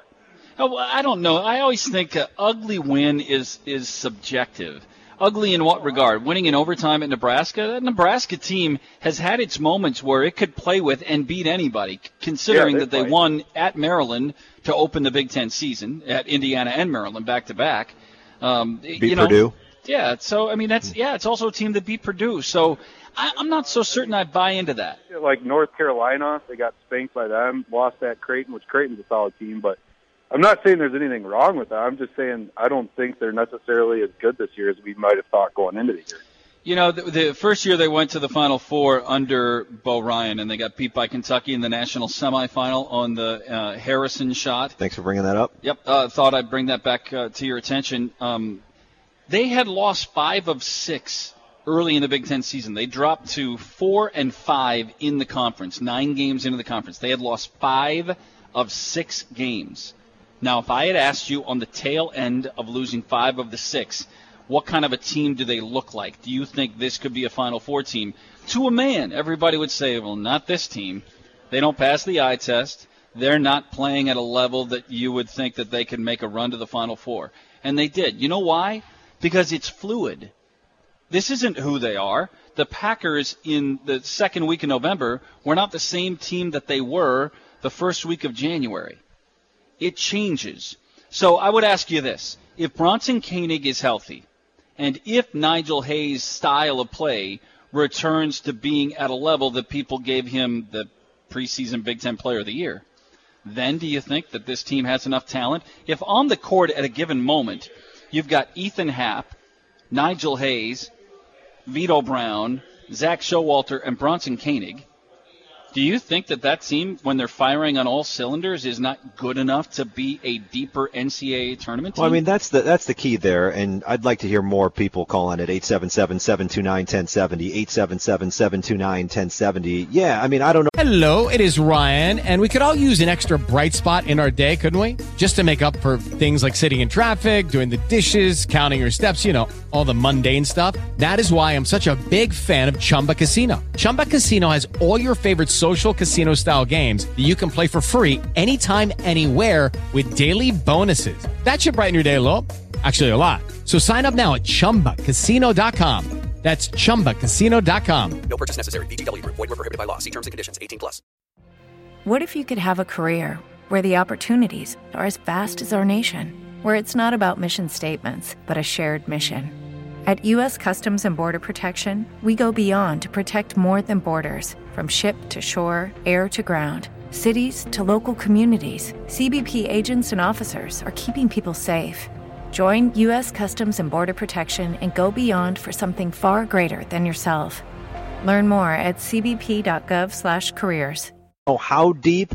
Um, I I understand what the caller was saying. Is yes, they were winning. It was the way that they were winning games. You know, just barely getting by on the road at Nebraska, taking overtime, getting just barely getting by Rutgers. But I'm I'm more along the lines of thinking, okay, depending on uh, Bronson Koenig's injured calf and how that little guy comes along. Um, it, it, once Bronson Koenig is is back there and Trice has some valuable minutes of experience, I think they're going to be okay. I think that they're a team. The one thing that I love about this team is Ethan Happ. And I'm going to keep preaching on Ethan Happ. And I know he's had some issues at times with, with people double teaming him. But I think Ethan Happ is the key to a, a, a deep tournament run. And as long as you still have him, he's a guy that can dominate games. And so if they can figure out a little bit better sometimes of what he's supposed to do when teams say, okay, well, we're just going to double Ethan Happ. And then maybe if Koenig comes back, then he can hit some jumpers and situations like that. I think this team is going to be fine. Let's uh, let's talk with Brent in Waunakee, 877-729-1070. Hello, Brent. Hey guys, uh, Mike. Let me start really quick with a, a quick little personal note. Um, I was listening to the radio the other day when you, before you went to break, when you gave your kind of biography of your mom, and uh, you know, you guys live a public forum, being on the radio. Your lives are a little bit more of an open book than the rest of us, and we're fortunate as callers and regulars to get to share a lot of stuff in your guys' lives um, with each other. And I just wanted to let you know that uh, you know my my thoughts are with you and your family moving forward, and I wish you the best moving forward that you possibly can. Thank you, Brent. Um, it's very nice. Appreciate that. And uh, as far as the Badgers are concerned, um, you know, I'm not at the jumping point, the boiling point yet. But you know, Mike, I'm I'm kind of afraid to go to the, uh, kind of afraid to go to the the, the grocery store this weekend and grab milk because I'm afraid I might find my, Nigel Hayes' face on the back of the carton. Yeah, and, I get and, you. and and that's my concern. You know, I mean, Happ, we know what we're going to get out of him. I'm I'm hoping Koenig can, you know, if we got to rest him a couple more days, even a couple more games to get that calf, you know, healthy, let's do it. But I think the success of this team is going to be a direct result of if Nigel can get back to form. We need a second person to take the pressure off of the post of Happ. When he can get on that wing, that short elbow, and take that one or two power dribbles and slash to the rim, he's either going to get a bucket, he's going to get fouled, or he's going to miss the shot. And two out of those three things are productive, and he just hasn't been attacking or commanding the ball lately the last like seven or eight games. And I really think the success of how far they can go in a tournament is going to fall squarely on his shoulders. Nigel Hayes, the uh, the last, and Brent, thank you. I appreciate your sentiments, and, and thanks for being a listener and, and being a regular caller to the program as well. Last five games for Nigel Hayes: four of 11 from the floor in 31 minutes against Illinois, four of 14 from the floor in 37 minutes against Indiana, six of nine from the floor in 32 minutes against Nebraska, 5 of 11 in 36 minutes against Northwestern, but just 3 of 7 last night. Last night was the one that jumps off the page at you because you don't have Bronson Koenig. So you're looking at that and saying, okay, your other best preseason player, because Ethan Happ has usurped that by taking over that role throughout the Big Ten season so far this year.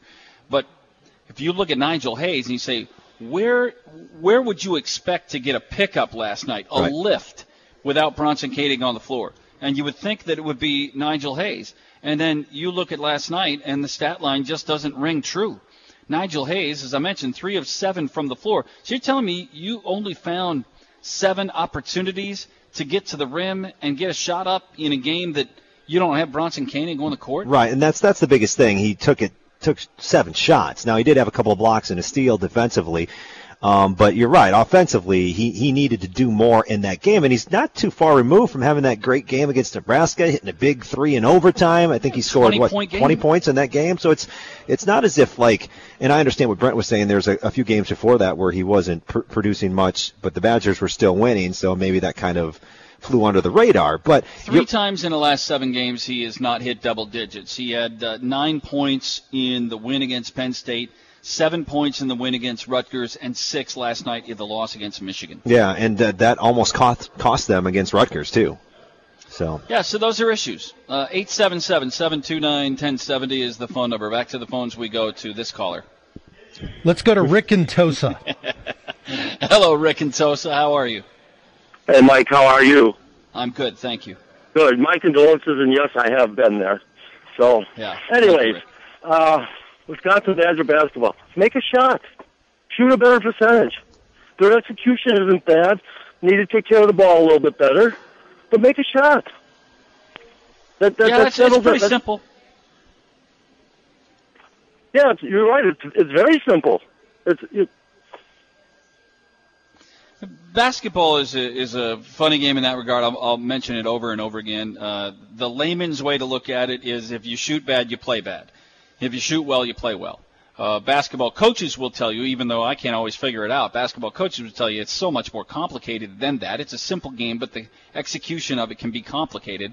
And when you simply try to shallow water the, the view of college basketball and say, or basketball in general, and say, well, they shot it poorly, so they played poorly. Sometimes you can do all of the things right and shoot it poorly, and people say, hey, they played bad.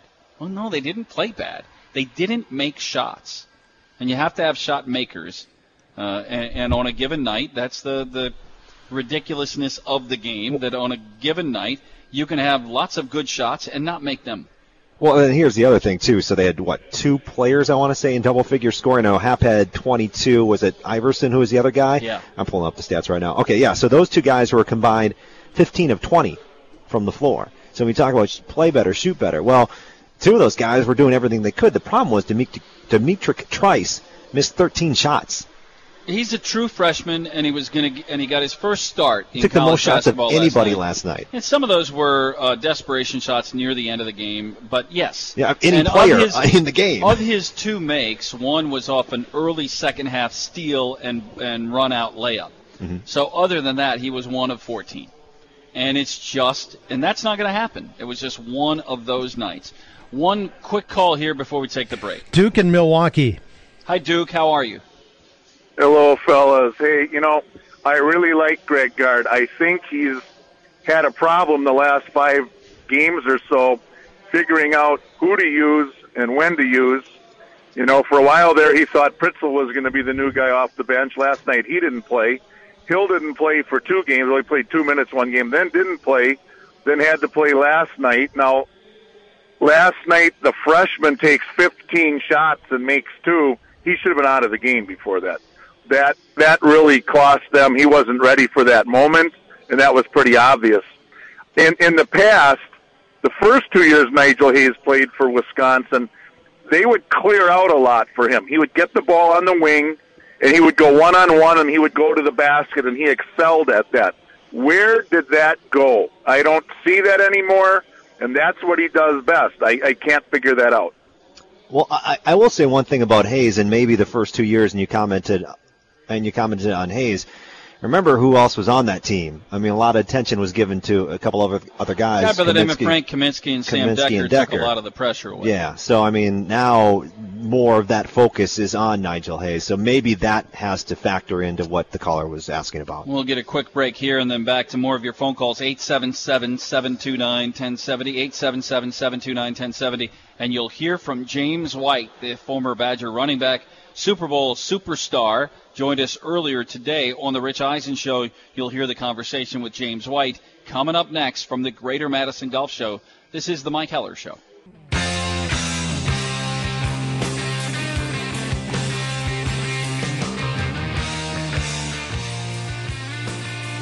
Earlier today, we had a chance to guest host on the Rich Eisen show, and when we did that, we, uh, you know, one of the cool things in doing that, sometimes we get some pretty good guests. And one of the guys we got today was the Super Bowl superstar James White. Joined us earlier today on the Rich Eisen show. Let's welcome in James White, who was my MVP in Super Bowl 51. Now, in part because he had a great day, but also in part because he's a former Badger. So I've interviewed him many times, so I kind of feel like, hey, we're we're friends. Uh, we're, we're lifelong friends, even if he doesn't. Hey, James, how are you? I'm doing great. How are you? So, who is? I- I'm good. Thank you for caring enough to ask. Who is the most valuable player in the NBA to this point? And I have no idea if you even pay attention. You got a little free time now, but you didn't have a whole lot of free time until about ten days ago. Uh, it's tough. Um, I'd probably say either either uh, Westbrook or James Harden. I'd uh, man, it's tough. Might go with James, you got to vote. You got to. Yeah, he went Harden. You see what he did there? He went James Harden. John, he agrees with me. So we got that cleared up. Uh, do you have the keys to the truck that Conan gave you? Not yet. I don't. What is what is the delay? What's going on? Give us the update. What's going on with the truck you got on late night? I'm just still working out all the details and whatnot. So I'll probably get it when I go back up to Boston. Have you done more interviews in the last 12 days than you had done previous to that in your entire life? No. I've done a lot of interviews in my entire life, so okay, I can't say that, but I've done quite a few interviews. So uh, probably a lot more than in the whole season, probably. Sure, yeah. Well, now that we're removed from that, um, what's it like now for you as far as you know, just kind of digesting that whole Super Bowl and what happened? What's it like? What's life like for James White right now? Oh, I'm just relaxed for a couple of days, run, running a little bit. Um, let's get back to training next week. Um, as uh, off season has already started for most guys, so definitely have to stay in shape and come back ready to go. James, uh, we were there in Indianapolis when you had a day. I don't know if many people are going to remember this, but in a Big Ten championship game playing for Wisconsin, you had 109 yards rushing, four touchdowns. You threw for a touchdown in a Wisconsin win over Nebraska. Prior to the Super Bowl, would that have been the best day you've ever had on the football field? Uh, I don't know. Well, that's a pretty good day. I don't know. Yeah, that was a really good. That was a lot of fun. Me, Melvin, and Montee all had pretty big games. That, that was a fun, fun little deal. Uh, I don't know. Nothing, nothing can really compare to the Super Bowl, I guess. Have you had a chance to watch the game? I don't know if you do that. I'm sure you've seen the highlights, but have you watched the game? Uh, no, I, I've seen like little little clips and stuff of it, but I haven't sat, sat here and watched the whole thing. I, I'll have to do that one of these days. Um, it'd just be pretty cool to watch it and, and see how we pull that off. Now, when you scored the game winning touchdown in overtime, James White joining us here on the Rich Eisen Show, after you scored that game winning touchdown, how soon was it that you realized that you had made a big mistake in leaving the ball on the goal line after you went to celebrate? When did you first realize, dang, I lost, I, I left the ball? Um, I don't even know when I realized. Uh, probably, probably when I got on the podium or something. I probably like, man, I should have kept that ball. But, uh, but uh, they probably they probably would have took it from me anyway. So. Yeah, that's never going to make it, Doesn't in. really It, matter. it, it's not going to make it into your home. It's not going to be on your mantle, is it? It's a, it's a little. No. It's club property. Yeah, I'm not getting anything. Can you believe it? Two time Super Bowl champ.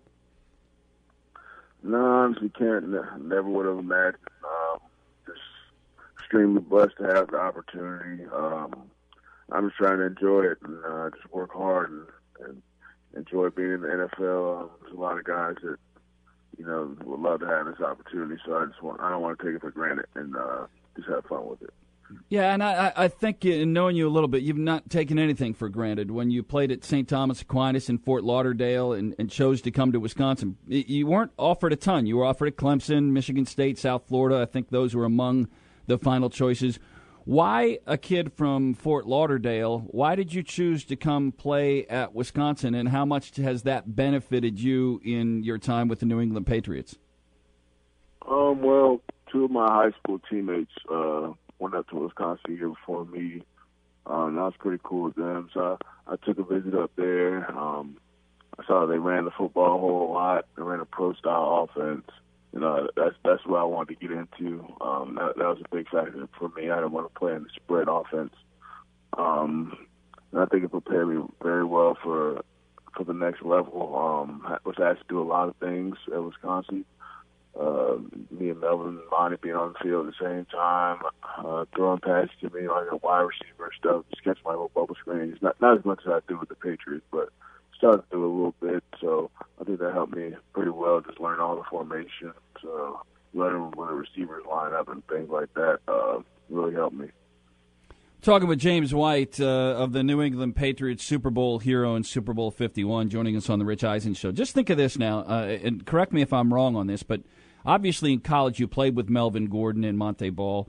Uh, in the NFL, you're playing with LeGarrette Blount in in your backfield. In high school, Giovani Bernard was there.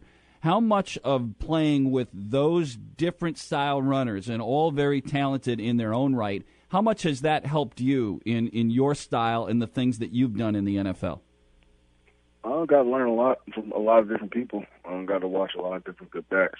Um, got to compete with them each and every day, and then made myself a better player and made them better players. Um, I enjoy having other good backs in the backfield with me. It makes the offense even more explosive, gives the defense more things to worry about, and um, I mean, it keeps keeps guys fresh too as well. There's been a lot of conversation about how long Tom Brady will play. He's talked about wanting to play until he's 45. Now, that's a position that allows for that opportunity. But I, I imagine uh, you see him with that ability. I think when he sets his mind to something that, that he can do that. Do you doubt that he could play for another five years? No, I don't doubt it. Um, he works extremely hard in his craft. He takes care of himself. Takes care of himself. Eats the right things. Um, I With Lucky Land slots, you can get lucky just about anywhere. Dearly beloved, we are gathered here today to. Has anyone seen the bride and groom? Sorry, sorry, we're here. We were getting lucky in the limo and we lost track of time. No, Lucky Land Casino, with cash prizes that add up quicker than a guest registry. In that case, I pronounce you lucky. Play for free at LuckyLandSlots.com. Daily bonuses are waiting. No purchase necessary. Void where prohibited by law. 18 plus. Terms and conditions apply. See website for details. What if you could have a career where the opportunities are as vast as our nation, where it's not about mission statements, but a shared mission? At U.S. Customs and Border Protection, we go beyond to protect more than borders from ship to shore, air to ground. Cities to local communities, CBP agents and officers are keeping people safe. Join U.S. Customs and Border Protection and go beyond for something far greater than yourself. Learn more at cbp.gov/careers. he does everything the right way, so I, I would not be surprised at all. Yeah. James, there's there's a little bit of question, maybe a little bit of controversy. I don't want to drag you into it, but when when the team goes to the White House, will you go? I haven't decided yet. Um, I've just been enjoying this whole process. Uh, like I said, it's once in a lifetime opportunity. Just been just been enjoying this. I'll decide on that later date, but have it for a while. And, and final thought here: you you said that uh, that you would just take the, the two weeks off. You're going to get back to work next week. And uh, what is it that James White needs to work on? What's your future bring to the New England Patriots and for yourself? I mean, I, I always want to work on everything. Um, things I'm good at, things that I'm bad at. I just want to work on being a good overall football player. So, I mean, whatever the coaches ask me to do, I can go out there and execute it. Um, I like to just work on weaknesses. I can work on strengths too. Uh, to sharpen up on everything. Uh, just become a, a better overall football player. Hey, what what happened to Tom Brady's jersey? Uh, no, I don't know. Your, your guess is as good as mine. Haven't found that thing yet. I think they'll get it back. nah, who knows? Hey James, it's uh, it's fun to visit with you. Uh, congratulations on your success. Uh, it was fun watching you at the University of Wisconsin and having a chance to visit with you throughout those years, and uh, continued great success. Uh, I know from this part of the country, we're all proud of you, and uh, congratulations on uh, your second Super Bowl title and, and your game against the Atlanta Falcons is one for the ages. Thank you. I appreciate it. That's James White. And then right after that, I think he went back to, to back to taking a, a, another nap. He went back to bed. Who knows? Yeah, Who James. knows? James has always been. You know, I talked to him uh, so many times after games, and he was always one of the guys front and center because he had a great career at Wisconsin. Uh, but he was always one of the guys that you know, was in front of a microphone, but he was never a guy with a lot of words. You know, he's he's soft spoken. Uh, he doesn't do it. He didn't do a ton of interviews, you know, other than post game stuff. Uh, but in in any case, No, I'm glad he joined the show. Yeah, yeah, it was awesome. And It he's done a lot of these things, and I think he did very good on Conan. Uh, you know, and and you got the, you got a truck there, but we don't know he hasn't got the keys yet, so that yet. stuff hadn't been worked out. But uh, he's been in front of the media a lot since uh, having the extraordinary Super Bowl. And uh, also coming up in the five o'clock hour, when we were guest hosting the Rich Eisen show earlier today, we had in T.J. Watt. Uh, he is going to be an early second round draft choice or late first, and a really interesting conversation with T.J. Watt that you will hear right here in about 20 minutes or so. About 20 minutes or so. Yeah. Yeah, but I mean, in saying that, you shouldn't go anywhere between now and then. I mean, keep the car turned on, take another spin around. It's a beautiful day. Roll down the windows, drive around, look at the sights. You know what I'm saying? Yeah. That's what you should do. And coming up in the Big Five at five, one of the most bizarre technical fouls you'll ever see or ever hear about, I guess I could say. Yeah, since because we're- we're gonna radio show you on the radio. Yeah, yeah, because you can't see because this is radio. Theater of the mind will yeah, paint the picture. so I'll tell you about one of the most bizarre technicals I guess I've ever heard of. And uh, plus your reaction to Badger basketball. That's coming up. Plus TJ Watt. It's the five o'clock hour. I don't know why you'd leave. Yeah, where are you going to go? It's five o'clock, uh, almost five o'clock on a Friday. It's not like uh, there's a bar open calling your name and a fish fry uh, waiting for you. At least you wait until you the- hear about the technical Yeah, foul. wait until you hear about it because John and I disagree because I think he earned it. I think he earned the technical foul, I think and you're John's crazy. going, "Oh, you're crazy." Yeah. All right, so we'll get into that conversation in just a few minutes. We are at the Greater Madison Golf Show, and we're happy you're along with us. This is the Mike Heller Show.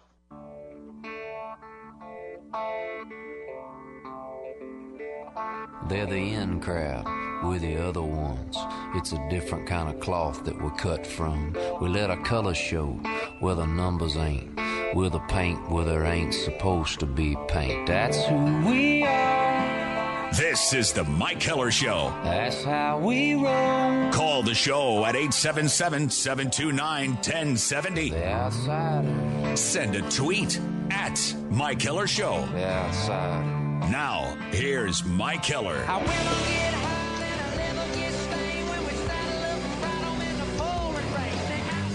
So we get into the quitting time hour, the five o'clock hour, this Friday uh, show on the Mike Heller Show. We are the Greater Madison Golf Show. As we uh, they'll be open here tonight with the doors open until six o'clock, and then ten until six tomorrow, ten until four on Sunday. The Greater Madison Golf Show. I know where we've got listeners throughout the state and on iHeartRadio across the country. Uh, but this is uh, this always gets you thinking golf, and the weather outside gets you thinking golf. So then this is a great place to be if you're in the area all weekend long. It's right behind the Dane County Coliseum uh, in the New Holland Pavilion, and it's eight dollars head to get in. If you're active or former military, you get in for free, and that goes on all weekend long. Good place to come out and visit. Badgers uh, for basketball don't play till Sunday against Maryland. Badger hockey home eight o'clock tonight at the Kohl Center, seven o'clock tomorrow night at the Kohl Center. So there's good stuff going on. NBA All Star Weekend with the Bucks Giannis Antetokounmpo in the starting lineup for the Eastern Conference on Sunday in New Orleans. It is uh, All Star Saturday tomorrow with the three point shootout, the dunk competition, all the other fun stuff going on there. So that's the, the coverage focus as you enter into the weekend. I'm Mike Heller, joined by John Audius. Hey, John. Hey, fellas, what's up? I think this weather will have people heading out to the golf show. You might think it would do the opposite, but I think what happens is you get outside, you hear about the golf show here in Madison, you go, oh, it's really nice out. It'd be a perfect time to go swing the clubs Yeah. outside. I'm going to go pick something up. And I, and I wonder when the weather gets like this uh, in the middle of February, what your plans are, because there are a lot of trails that uh, that have just a little snow remaining on them. There are roads that are clear. I imagine there's a fair number of people who like to get out on bikes, um, who are going to do that for the first time in a long time. You got to do something. And they're going to put those bikes away at some point next week when the weather, you know, changes back to February. Uh, but for those who like to run, and, and I'm one of those, Kari and I will get out uh, at least once or twice this weekend, and we're running anyway. But it sure is nice to run with shorts and even a short sleeve shirt, and not wear gloves and a stocking cap and bundle up with. To do something this weekend. Yeah. That's why, I mean, you can't stay inside and watch Netflix. You have to be outside Wait, doing what? something. Really? No, this is a, you. I have banned that from this weekend. You cannot do that. Here, I have another I'm idea gonna though. Go, I'm going to grill. You're gonna. Well, you can grill all the time. No, I mean, you would like to grill outside when it's 20 degrees? I know some people do. I don't. The Traeger, uh, by the way, is good in all weather. Right. John. I mean, sure you can grill outside. I know you can. I just it's it's grilling weather. When it's nice and you can relax and be outside with the grill, I like that more than just like grilling It, while might be time for Avi to learn how to ride a bike without the training wheels. Ooh, she is she's behind a on the little, bike little, riding A little stuff. early on that front. Yeah, she doesn't do well with that yet. Yeah. Well, the three wheelers are good. We'll work on mean, it. You're still riding a three wheeler, and you're what are you? That's Yeah, all right. You're old. Thirty something. All right. Uh, it's that's John. He's not wearing a hat. I'm Mike. Uh, I think Casey is now working. On the, listen, we we just go through producers and board ops like they're uh, like there's nobody's business. Yeah. Thanks, Casey. From Jimmy to uh, to Casey. sh- yeah. Should we uh, should we do the thing that we do when we do that? Let's do the big five at five. This is the Big Five at five. The top five trending sports stories this hour. Number five. This is very odd. Now you can go check it out on our Twitter feeds at the Big 1070 at the Big 920. It's the weirdest technical foul I think I've seen. Now let's set this up. There's a high school kid, and I'm guessing this is high school basketball, right? It is. And he's dribbling the basketball. He and is. he's putting on a little bit of a dribbling exhibition, kind of No, on his come tip. on, he is let not. me finish. On his tiptoes, doing that thing, crossing over. He passes off to his right. They give it back, and somebody in the in the stands say, "Dance for him." And he gets the ball back, and he starts dribbling and dancing like from his right to his left, little shimmy, and then he takes off like toward the cup. And they they stop playing. They're like, "Nope, technical foul." It's the weird. The crowd starts booing that didn't deserve a technical foul. If you want to see what we're talking about, once again, I'll retweet it at John Audius Radio if that's easier for you. There are things that we don't know about the technical foul. Now, the the kid who tweets it out is the kid that gets the technical foul. I don't know if you noticed that, John. The kid who tweeted out the video, he said, "Our Kent County high school basketball team went 16 and 0 this year in the North. Ref gave me a tech for dancing because we was up by too much. LOL. I'm still recovering from my heel spur." Oh, in his so- tweet. That's the kid, number 11, in the white uniform. And so he said uh, that the ref gave him a tech because they were up by too much, and he's showboating. Listen, if I'm the referee, and maybe I said something to him already, I said, listen, you, you that's, need I think that's a different story. If he said, guys, we got to. but if they're John, if they're up by 50 points and he's that doing is, that, okay, yeah. let's just okay. So Say they're I'm, up by 20. I'm going to hypothetical you Okay, here. fine. There's four minutes left in the game and they're up by 35 points, and he's doing this on dribble. I'm putting a T on him too. I'm not.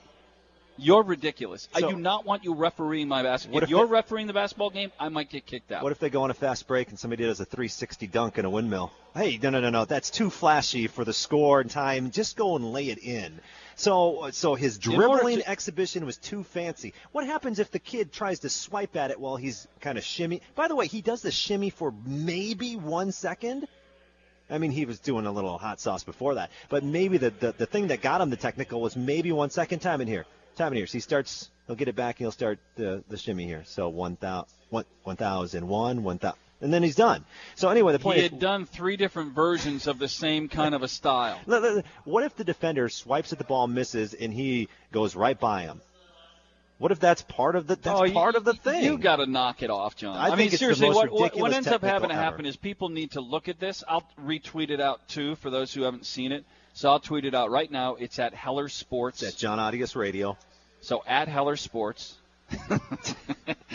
Go ahead and take a look at this if you're uh, in front of a computer or looking at your phone.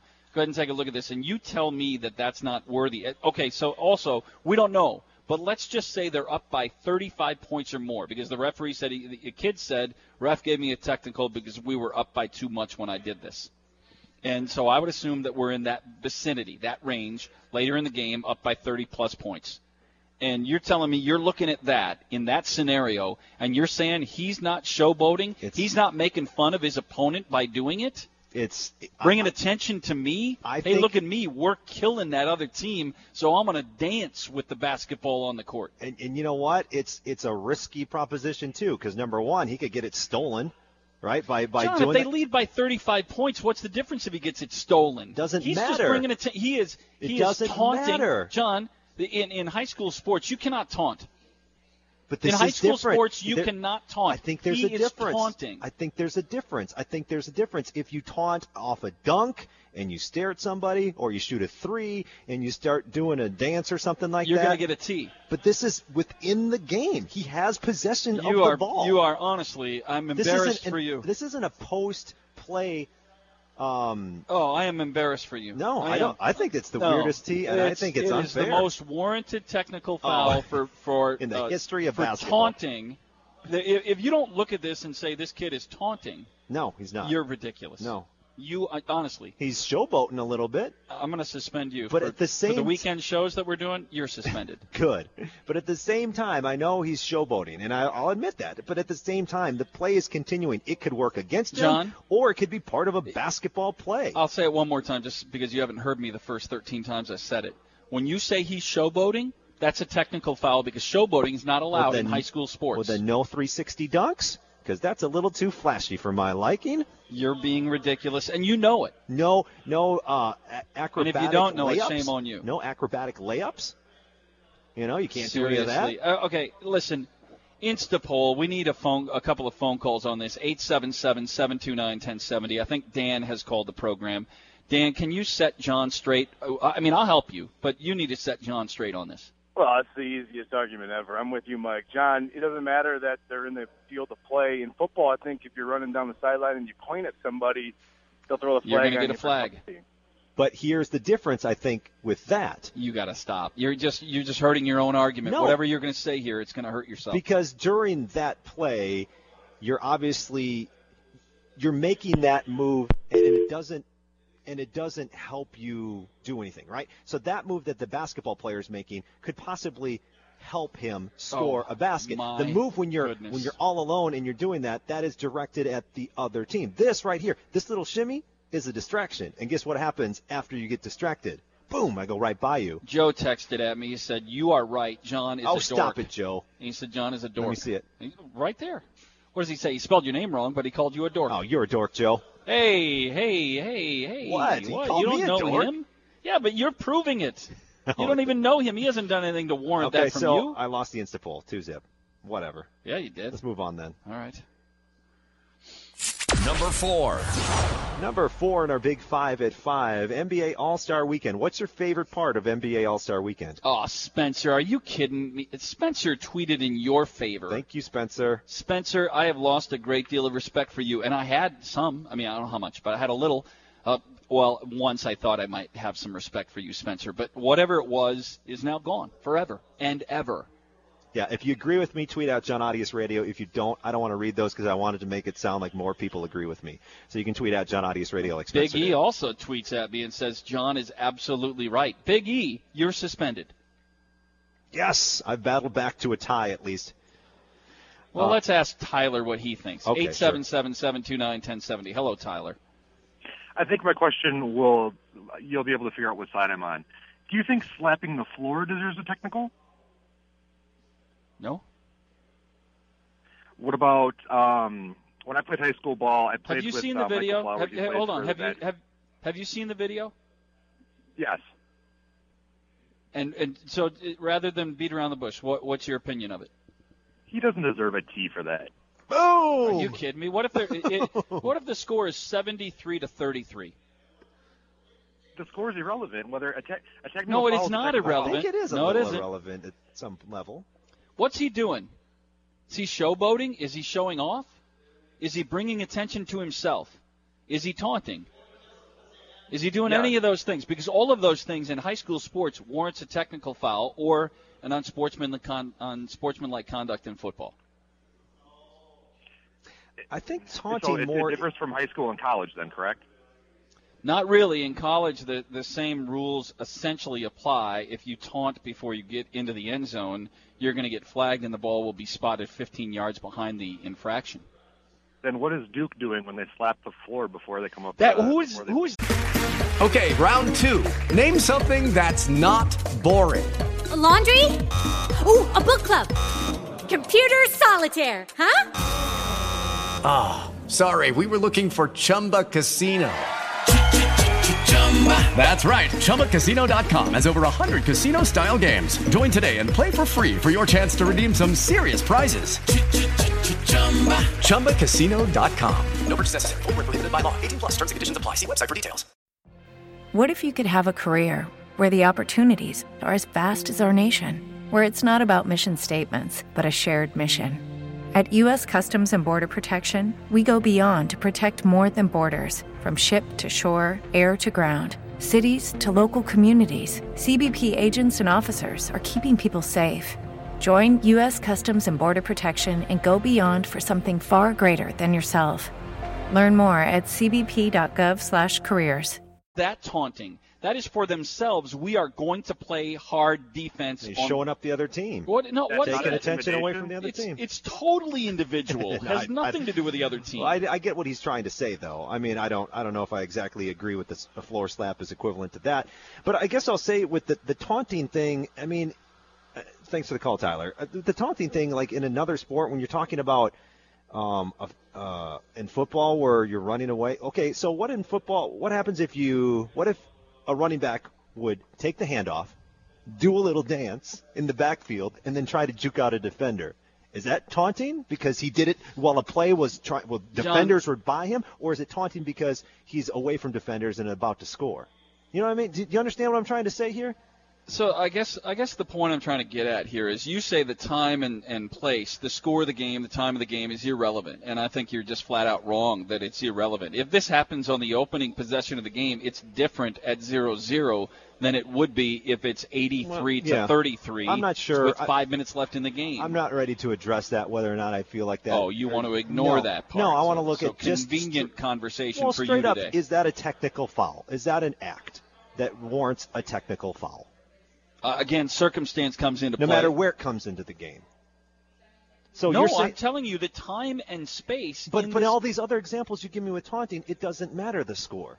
All these other examples in other sports that you've given me, it doesn't matter if it's 0-0 or I'm 50 looking. to nothing. I'm looking at that video, and the first time I saw it, I go, "What was he doing?" And then as I watch, I'm going, "Yeah." It, now, right? So this doesn't happen in a vacuum. This happens in time and space of the game. You know, the referee is aware of the time, the score, the scenario in which it happens, and that does matter. If that player had done it in a 0-0 game, if I'm the referee, I might say to him, you know, we need we need to hold down those antics because I think that is taunting and showing up your opponent. If you're doing it for the express consent of trying to, which is what how we close broadcast. broadcast now? Um, if you're doing it for the express purpose of trying to create a lane, a passing lane, a space, a drive to the rim in a 0-0 game, I might still say, hey. Uh, let- Let's not make a habit of that. and I would say, hey, you're crazy. This is this is how I this is how I play. Leave Nobody plays like that, John. I'd say, well, guess what? I'm one in a million. You are. I am an original. And then I give you a T for talking back to me. And that I'd say whatever, and then I'd and then shove I kick you. out of the gym, and then Then you're we get a suspended fight. for playing the history of the rest of your Uh, life. But my answer is uh, All Star Saturday night in the dunk contest. Oh, there was a question. yeah, what's your favorite part of All Star Weekend? Oh man. Are you more excited for All Star three. Saturday? Thank you, Casey. That's okay. What's next? Uh, dunk contest for me. Uh, number three in our big three at three, and you can still call in, by the way, if you have seen the video we're talking about. Uh, our Ian's Pizza Bet has to do with the NBA All Star game. Mike, I have been fair to the whole concept of our pizza bets, and I thought it'd be a little bit more we're good. appropriate if I brought down the over under on the winning score for the All Star game. Yeah, it, it, it, last year I think uh, the Western Conference won the game by scoring 196 points. Yes. So I set the originally I set the over under at for the winning team at 154. You balked at that. So then we've gone up and set it at 174 and a half points. John took 76 and a half. 176 and a half. John took the under. I have the over. The winning team will score 177 points or more. That is our Ian's pizza bet. I'm on the over side. John's on the under side.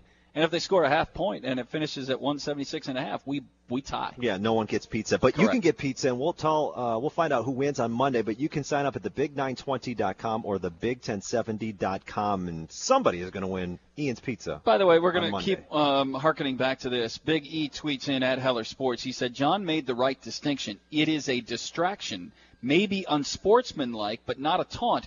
Well, Big E, if it is unsportsmanlike, it is due a technical foul. We're talking about high school sports here. If it is unsportsmanlike, it is worthy of a technical. And Big E says it's unsportsmanlike. Is it? But he draws the distinction between being unsportsmanlike and not being a taunt, and I don't know how it could be one and not the other. Was it a technical? Remember that play back in the day? I Don't try and make no, no, no, no, no, no. examples here. Yeah, remember when uh, a high school team somebody got down on all fours and barked like a dog? Do you remember that? Yeah, they distracted uh, on everybody an inbound play. On an inbound, they're like, Yeah. "What's that guy barking like a dog for?" And then boom, inbound score. That's it. That should be a technical, right? In your book? Again, time and score. Ah, stop with Well, this. why does time, why does time time and score not count? Well, because you had an issue Sunday, John Audius, that Northwestern dunked in the final five seconds of the game. Right. What if that would have happened with 15 minutes and five seconds left in the game? That an issue for you? Well, come on, So Mike. why we're doesn't talking time- about a John, rule so why applied time and to an score- un- We're talking rules applied to the unwritten question. rules. Time and score It's not the same thing. It's Time not and, the same thing. Time and score applies in the conversation. Not the same thing. It's not the same thing. One's a, a rule, and one's an unwritten rule. So I, I we can't compare those. I will not compare those. I will not fall into that trap. Number what are we in? Let's go to number two. Number two. Eric's wrong on Twitter too. Eric said John is right, Heller is wrong. So Eric, you're wrong, loser. I got to start. I, I don't mean lose. I don't mean Eric, you're a loser. I mean you're on the losing side of the argument. That's the loser mentality right there. Losing side of the argument. Uh, by the way, more people now are agreeing with me. I just want to make sure everybody knows that. Uh, number two in our big five at five. What's the best landing spot for Tony Romo? A lot of talk about Romo and what the Cowboys are going to do with him this upcoming uh, offseason. Well, I think the best landing spot for Tony Romo is going to be the Denver Broncos or the Houston Texans, and I think one of those two is going to be the landing spot. I would think that both uh, allows Tony Romo and the franchise. It's a win-win. Uh, if Tony Romo goes to Denver, Denver is going to have every chance to be in the AFC Championship game. If Tony Romo goes to Houston, they, they were already in the AFC divisional round. They're going to have every chance to be in the AFC Championship game opposite of the New England Patriots. I don't buy Tony Romo going to Chicago. I don't believe that affords him the opportunity to win in his window of opportunity. Going to the LA Rams doesn't afford him the opportunity to win. Going to the New York Jets doesn't afford him the opportunity to win. Denver could win, just like they did with Peyton Manning. They could win by bringing in Tony Romo. Houston could win by bringing in Tony Romo. Their problem is that they've already committed uh, 195,000 million dollars to Brock Osweiler. Yep. But they're on the hook for I think it's 19 million on their cap hit next year on Osweiler. So you can't very well bring in Romo and be on the hook for 37 million dollars to two quarterbacks and still be competitive. Can't Could they- do it. Couldn't they restructure? You'd have to find a way to restructure. But Osweiler's not going to restructure. Who? Why would Osweiler restructure? I don't know. They they could. I don't know. It seems like I'm not smart enough to figure that out, but it seems like they could restructure. I think Romo would make the most impact with the Texans or with the Broncos. I think wonder, those uh, make the most sense. I A wonder about all these people that are agreeing with you on Twitter if they've actually seen the video. Uh, Steven tweets at John Audius Radio. Hey, John, I got your back. Thank you, Steven. Travis, 25 years ago, definitely not a technical. No surprise today it is. Shouldn't be a T, though, even today. Uh, So he agrees with me. Thank you, Travis. Ridiculous. Eric, uh, thank you. Eric on Twitter. Saying I'm right. I like to hear that. Like I I, said, a- I have well, a you remember what I called description for? of this. I remember. Remember, I said tweet at John Audius Radio if you agree with me. Don't if you disagree with me. So then, Oh, I see that's you all I'm getting is Yeah, all the people who agree with me. So I set it up so it makes me look Whatever. better. What were you going to say? There's a single word for this? Yeah, ridiculous. Ridiculous. Let's go to number one. Number one. Number one in our big five at five. So Badger basketball loses last night in Ann Arbor, and now they've lost two in a row in a tie for first place in the Big Ten Conference. So on a scale of one to ten, where are you as far as the worry factor for the Badgers right now? I'm somewhere between a four and a half and a five and a half.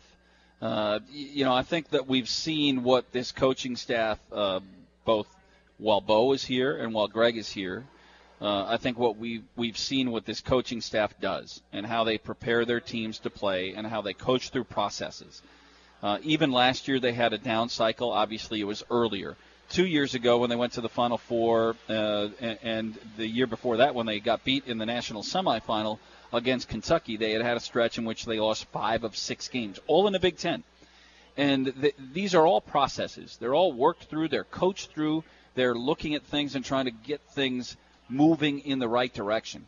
I look at the calendar and I see that it's February 17th. I look at the records and the standings and I see that the Badgers are tied for first place in the Big Ten. My worry level would be greater if Wisconsin had the same record as Michigan State, but mm-hmm. they don't. The Badgers built up equity in an eight game winning streak and to the point of, of the manner in which they played until this recent stretch, some wins and the last two losses, where they haven't played their best basketball. But it's February. So I will trust the process and believe in their opportunity to get better and to correct the wrongs and make them right in March, which is when it matters. Yeah, I'm not going to bail because they've lost back-to-back games. Now, have they looked good in all their wins? No, and that's something that I was questioning last week whether or not this is truly. I know on the polls they were a top 10 team, but I don't know at this point in the season if they actually were. And the selection committee said as much when they did not include them as one of the top 16 teams. But I'm not going to panic or or you know put that at a uh, at a 10 on a scale of 1 to 10 and just say, well, it's over. What are we doing? I mean, there's a lot of basketball to be played. And Bronson Koenig, you still got to figure out, okay, when, when Koenig is healthy and he comes back, that's going to be a boost for this team. D'Mitrik Trice missed 13 shots last night. He was 2 of 15. That was a big reason for the loss. We're going to get uh, back into these conversations uh, just after the bottom of the hour. TJ Watt, the former Badger, who is the younger brother of Derek Watt, plays for the Chargers, and a guy by the name of JJ Watt, who plays for the Houston Texans. TJ Watt joined us earlier today when we were guest hosts on the Rich Eisen Show. In case you missed it, we'll bring you back that conversation. The interview with TJ Watt is coming up next as we continue on the Mike Heller Show. Suggestion for you. I have a suggestion for you. I have a suggestion for you, John Audius. Okay, so here's the suggestion. You All know right, how right. nice it is outside? Yes. Sun's still up, although it's beginning to sink into the western horizon. That's how that works. Western Horizon. Yeah. Um, it's going to be a beautiful weekend. You need to get out and uh, and you need to do some, you know, fly a kite maybe. Oh, it'd be great. Would not be flying. like the oh, fly yes, you would love that. Yeah. It's a great so idea. maybe you you think about doing that. Walking around maybe the zoo Oh, that's going to be packed. It would yeah. be a good idea. Um, walk up and down State Street. Uh, if you're going to be in Madison, go ahead and stop and get some popcorn. It's fun. Fun Uh, time, yeah. You know, uh, go to the Union, one of those things.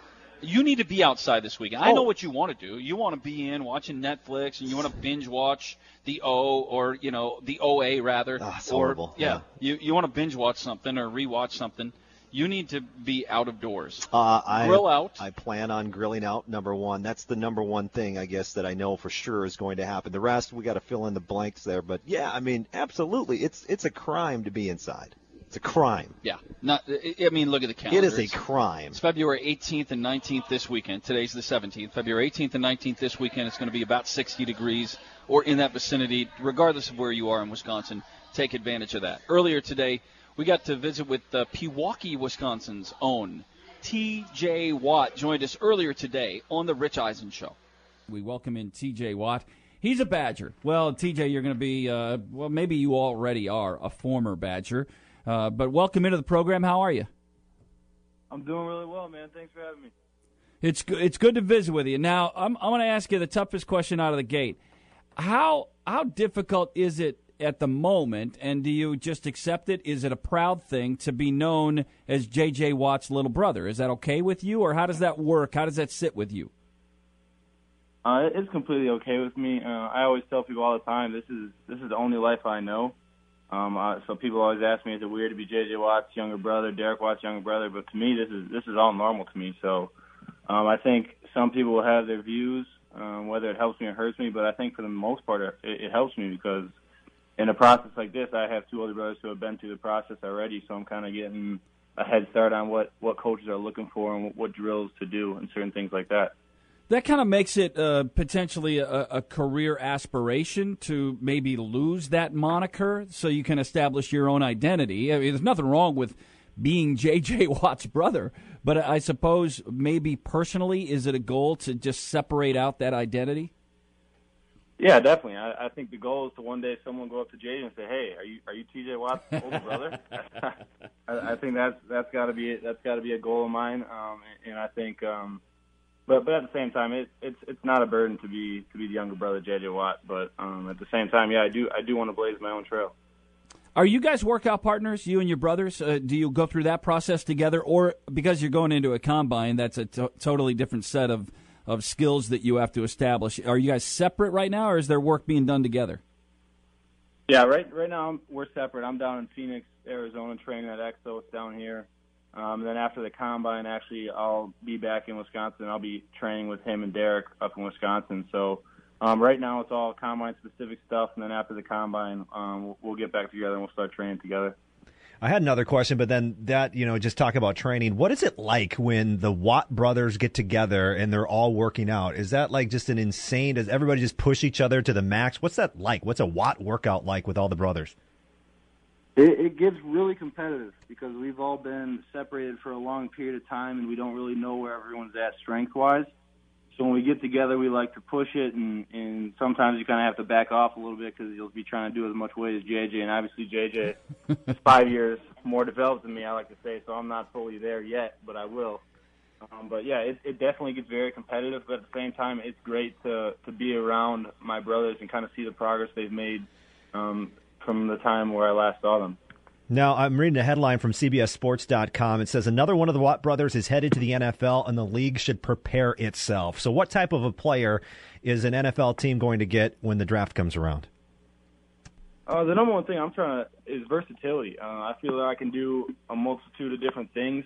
Um, you saw that in college, whether I was lined up um, in a zero technique with my hand in the dirt, or I can play on the outside um, in a three-four, or I feel like I can even play a four-three inside if you need me to. Um, and, and I'm obviously I have the high motor. I'm going to give you everything I have on every single play, and and I'm not going to be just a gamer. I'm going to love the process, and I'm going to work my tail off for the organization that picks me. We're talking to TJ Watt. He is entering the NFL draft a year early out of the, the University of Wisconsin, getting ready for the combine coming up next month in Indianapolis. And uh, was the was the process of getting to this point, TJ, to decide to go pro a year early? How much did you? Lucky Land Casino asking people, "What's the weirdest place you've gotten lucky?" Lucky in line at the deli, I guess. Aha, in my dentist's office. More than once, actually. Do I have to say? Yes, you do. In the car before my kids' PTA meeting. Really? Yes. Excuse me, what's the weirdest place you've gotten lucky? I never win and tell. Well, there you have it. You can get lucky anywhere playing at LuckyLandSlots.com. Play for free right now. Are you feeling lucky? No purchase necessary. Void where prohibited by law. 18 plus. Terms and conditions apply. See website for details. Every day, we rise, challenging ourselves to work for what we believe in. At U.S. Border Patrol, protecting our borders is more than a job, it's a calling. Agents answer the call, working together to keep our country and communities safe. If you're ready for a new mission, join U.S. Border Patrol and go beyond. Learn more at cbp.gov/careers. You lean on Derek or JJ uh, to help you make that decision.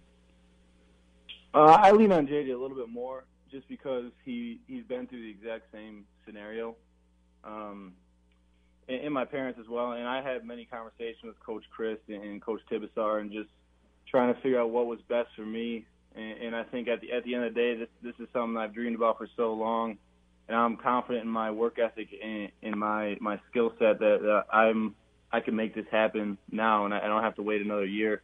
And, and don't get me wrong, I, I love Wisconsin. I love the fans. I love the guys back there. I still talk to guys uh, uh, daily, but um, I just feel like I had to strike the silver while it was hot, and, and I'm ready to go on and, and pursue my NFL career. Let me take you through a couple of scenarios. You, JJ, and Derek line up for a 40. Who wins the 40? It'll be a close race, but I feel like I could take take the um, take the cake on that one. All right, so TJ's got the 40. Uh, you guys, who has the best vertical? That'll be between JJ and I, and I feel like oh, right now I, I could get the vertical too. I feel You've like. you've got him on both of those. Now we've seen his infamous box jumps. Are we going to see some of your work make its way to YouTube? No, not not early on. I'm, I'm going to stay under the radar for a few years until I establish myself, until I start posting videos. Now, from uh, do you guys? uh, Obviously, it's been a few years because you guys aren't going to play any backyard football at this point in your lives. But but when you were, who was who was the nastiest? Who was the who was the most competitive? And who was the first one that might have said something to mom? I was saying something to mom definitely. Um, I was probably I was the one that was screwing around the most. Um, JJ was probably taking it the most serious, and Derek was just trying to trying to have fun. Um, but definitely, I would try to go goof around too much, and they would beat up on me, and then I go crying to mom. That's usually how it worked out. Is was now JJ comes off now he's he's he's polished a little bit and, and he's done a lot of interviews, but I, I would say he's probably the least humorous of the three of the Watt boys. Would that be true?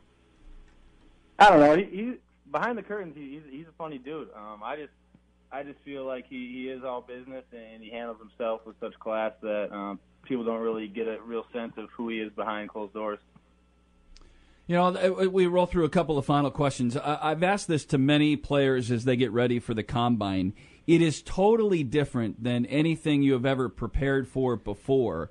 Do you think that the preparation for the combine helps you as a football player with the work you're doing, or is it just different from everything that you've done so far and you have to revamp once the combine is done?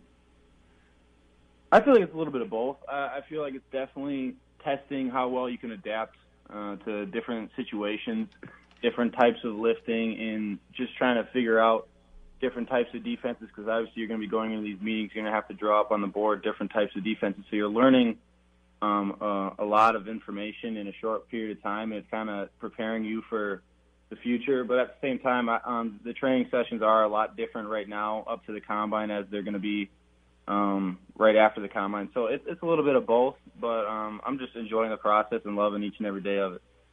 Final thought here with T.J. Watt, former Wisconsin Badger, entering the NFL draft a year early.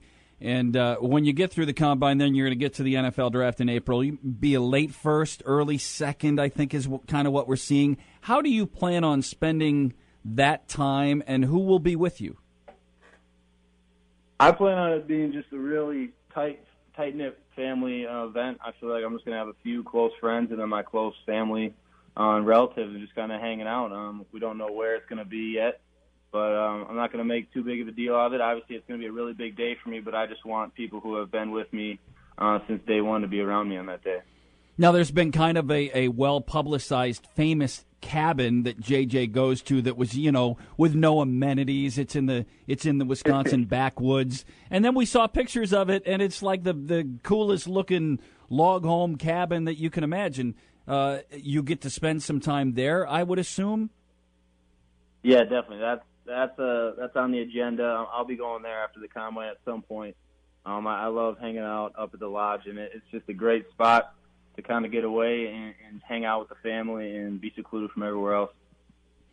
Hey, TJ, it's good to visit with you. Best of luck as you uh, get ready for the combine and then into the NFL draft. And uh, we saw great things from you at the University of Wisconsin. I would expect that we'll see many of those in the National Football League as well. It's always good to visit with one of the Watt boys. Thanks for spending some time with us on the Rich Eisen Show. Thank you very much for having me, guys. Have a good one. TJ Watt. TJ Watt pretty good conversation. Look at did you hear that? That was echo. It was me doing the That's same thing you- that I did earlier today. No, that's how you end interviews by saying the name of the person. which is what I was taught in broadcast school. T.J. Watt. Uh, we'll return. We're at the Greater Did you Madison really Golf learn Show. that? No, I didn't go Oh. to broadcast school. Did you?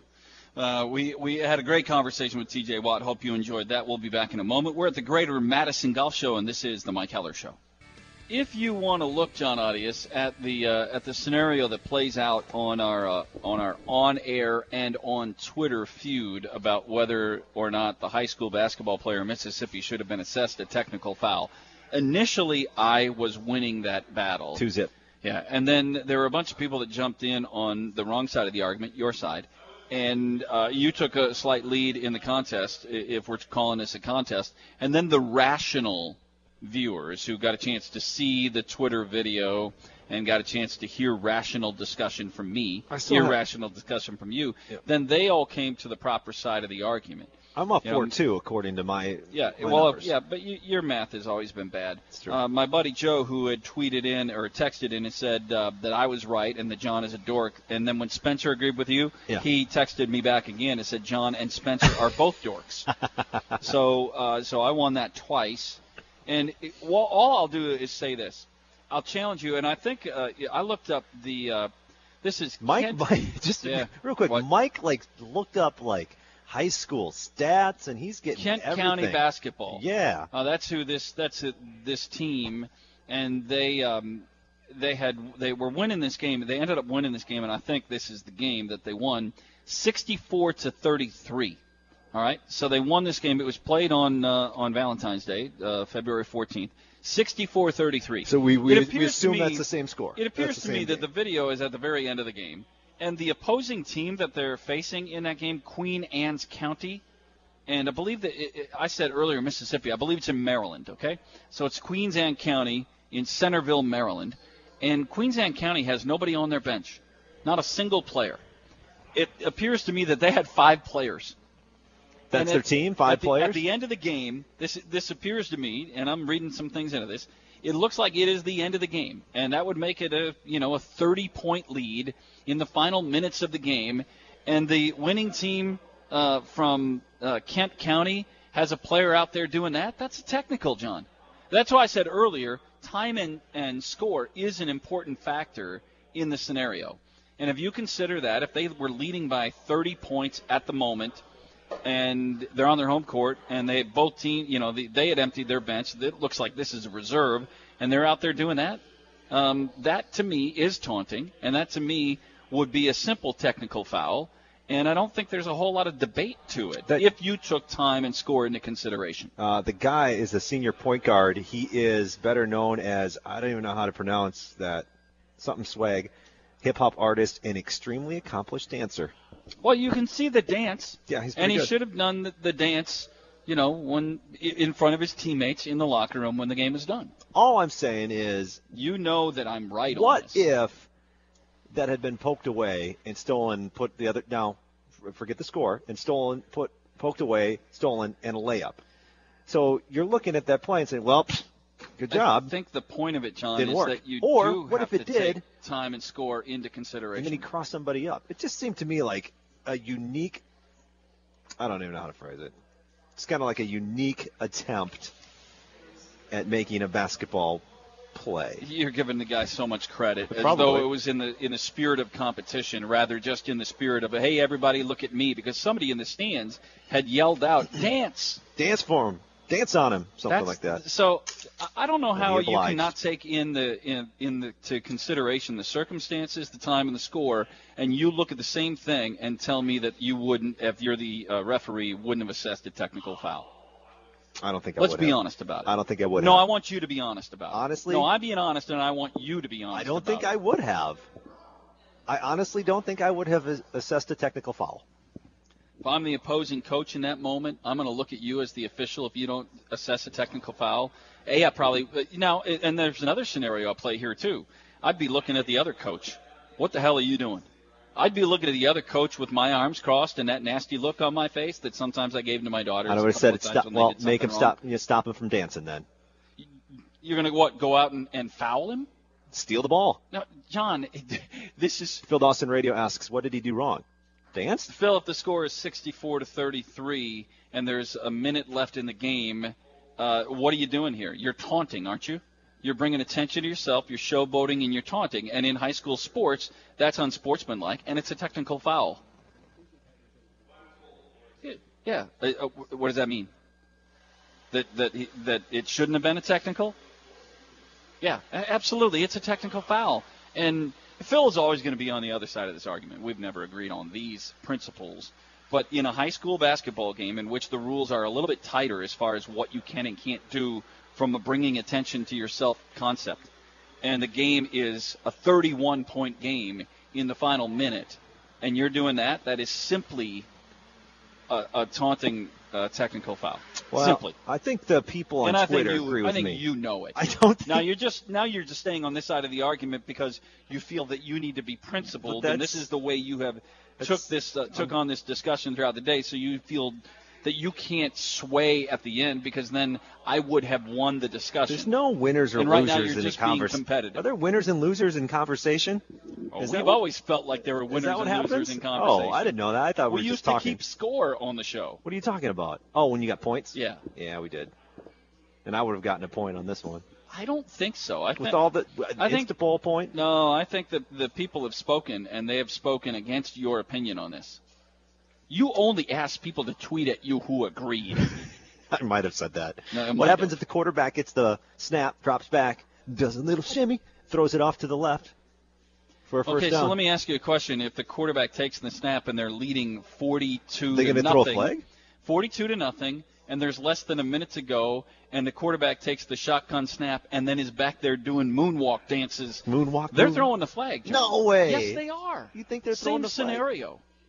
I don't know if they would. It's unsportsmanlike. Should they? Isn't that defined? It wouldn't that just be the absolute definition? But the problem is- of unsportsmanlike conduct. The problem with the, those two scenarios that I see is that they're still happening within the scope of a play. Now you'll say, well, what happens if he high steps into the end zone, John?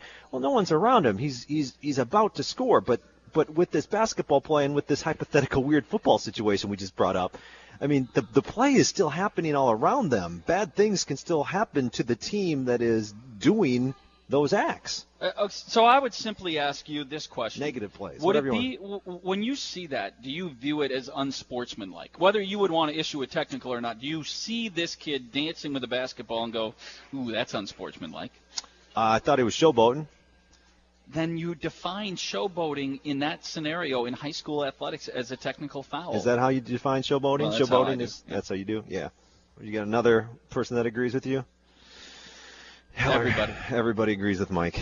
No, not everybody, No. John. There's I got Phil Dawson on my side. Oh. I think he oh. texted me again or tweeted at me again. I got to read this. yeah, one. Phil. I, I guess Phil's asking: Is it different if it's tied? Yeah, probably. Yes, of course. I mean, now he's trying to distract the defender to create a lane to drive to the rim or to get somebody else distracted, Mhm. like the guy who barked on the inbound a couple of years ago, got down on his yeah. on, on all fours and barked, and people are looking at him like, "What are you doing?" And then they they had a guy wide open underneath the basket for a layup. It's a distraction play. If this is in the spirit of the uh, of a tight game, I think it might be deemed, hey, he's trying to create a distraction to create a play. But this is a Your 31 biggest problem point is the- lead. is the It's time- time and score. time and score. And you don't want to bring time and score into play, and it's absolutely at the center of the discussion. It's at the center of the conversation. I just thought it was kind of a lame technical. You just were entertained. I was very entertained by That's it. that's your issue. You Yeah. were entertained by it, and you don't want to issue a technical foul when you're being entertained. Can we talk about something else? Yeah. Like real sports? Yeah, let's do it. I'll let you take the rest of the show. Uh, Steve tweeted I'll see in. you on Monday. John Audius Radio, debating with a friend. So let's just answer this question for Steve as we wrap up here. Debating with a friend. What's the better level of success for Badger basketball? Big Ten champs. Well, I don't know. I'm not sure I understand his question, but better level of success. Big Ten champs, Big Ten tournament champs, Sweet 16 or better in NCAA. Sweet 16 or better. Every, everything is everything is based in college basketball, uh, especially when you're at the level that Wisconsin has been, on what you do in the NCAA tournament. Now, you don't tell them that. They're going to play first and foremost to win a conference title. Mhm. Secondly, they're going to play to win the conference tournament title, and finally, they'll play for the NCAA tournament. I think anybody that watches college basketball and the way you grade programs is what they do in the NCAA tournament. Yeah, So, so- simply put, it's t- it's always the goal is to get to the Sweet 16 and beyond. So there is greater success attached to what you do in the tournament than there is to let's say Wisconsin went, you know, 13 and 5 or Mhm. 14 and 4 in the Big 10 and won a Big 10 regular season title and was a first round out in the NCAA tournament. Yeah. That'd be a disappointment. You're going to remember Yeah, the first round out. So, Steve, uh, Sweet 16 or better, number one. Championship, conference championship, number two. And then for me, tournament championship, number three. Yeah. Like, that's just like, oh, you, you know, you caught everybody at the right time. Well, listen, um, make your way on out to the Greater Madison Golf Show. It is uh, the doors are closing for tonight here in a moment, but open from 10 until 6, 10 tomorrow morning till 6 o'clock tomorrow night, and 10 and 4, 10 until 4 on Sunday. We'll be back in Monday morning at 11 on the Rich Eisen Show, and then we'll do our show Monday uh, after 3. So look at that. We're going to double dip on Monday, too. John, thank you. Casey James, thanks for jumping in there and helping us out as well. Hope all of you have a great weekend. We'll talk to you Monday. Thanks for listening to the Mike Heller Show.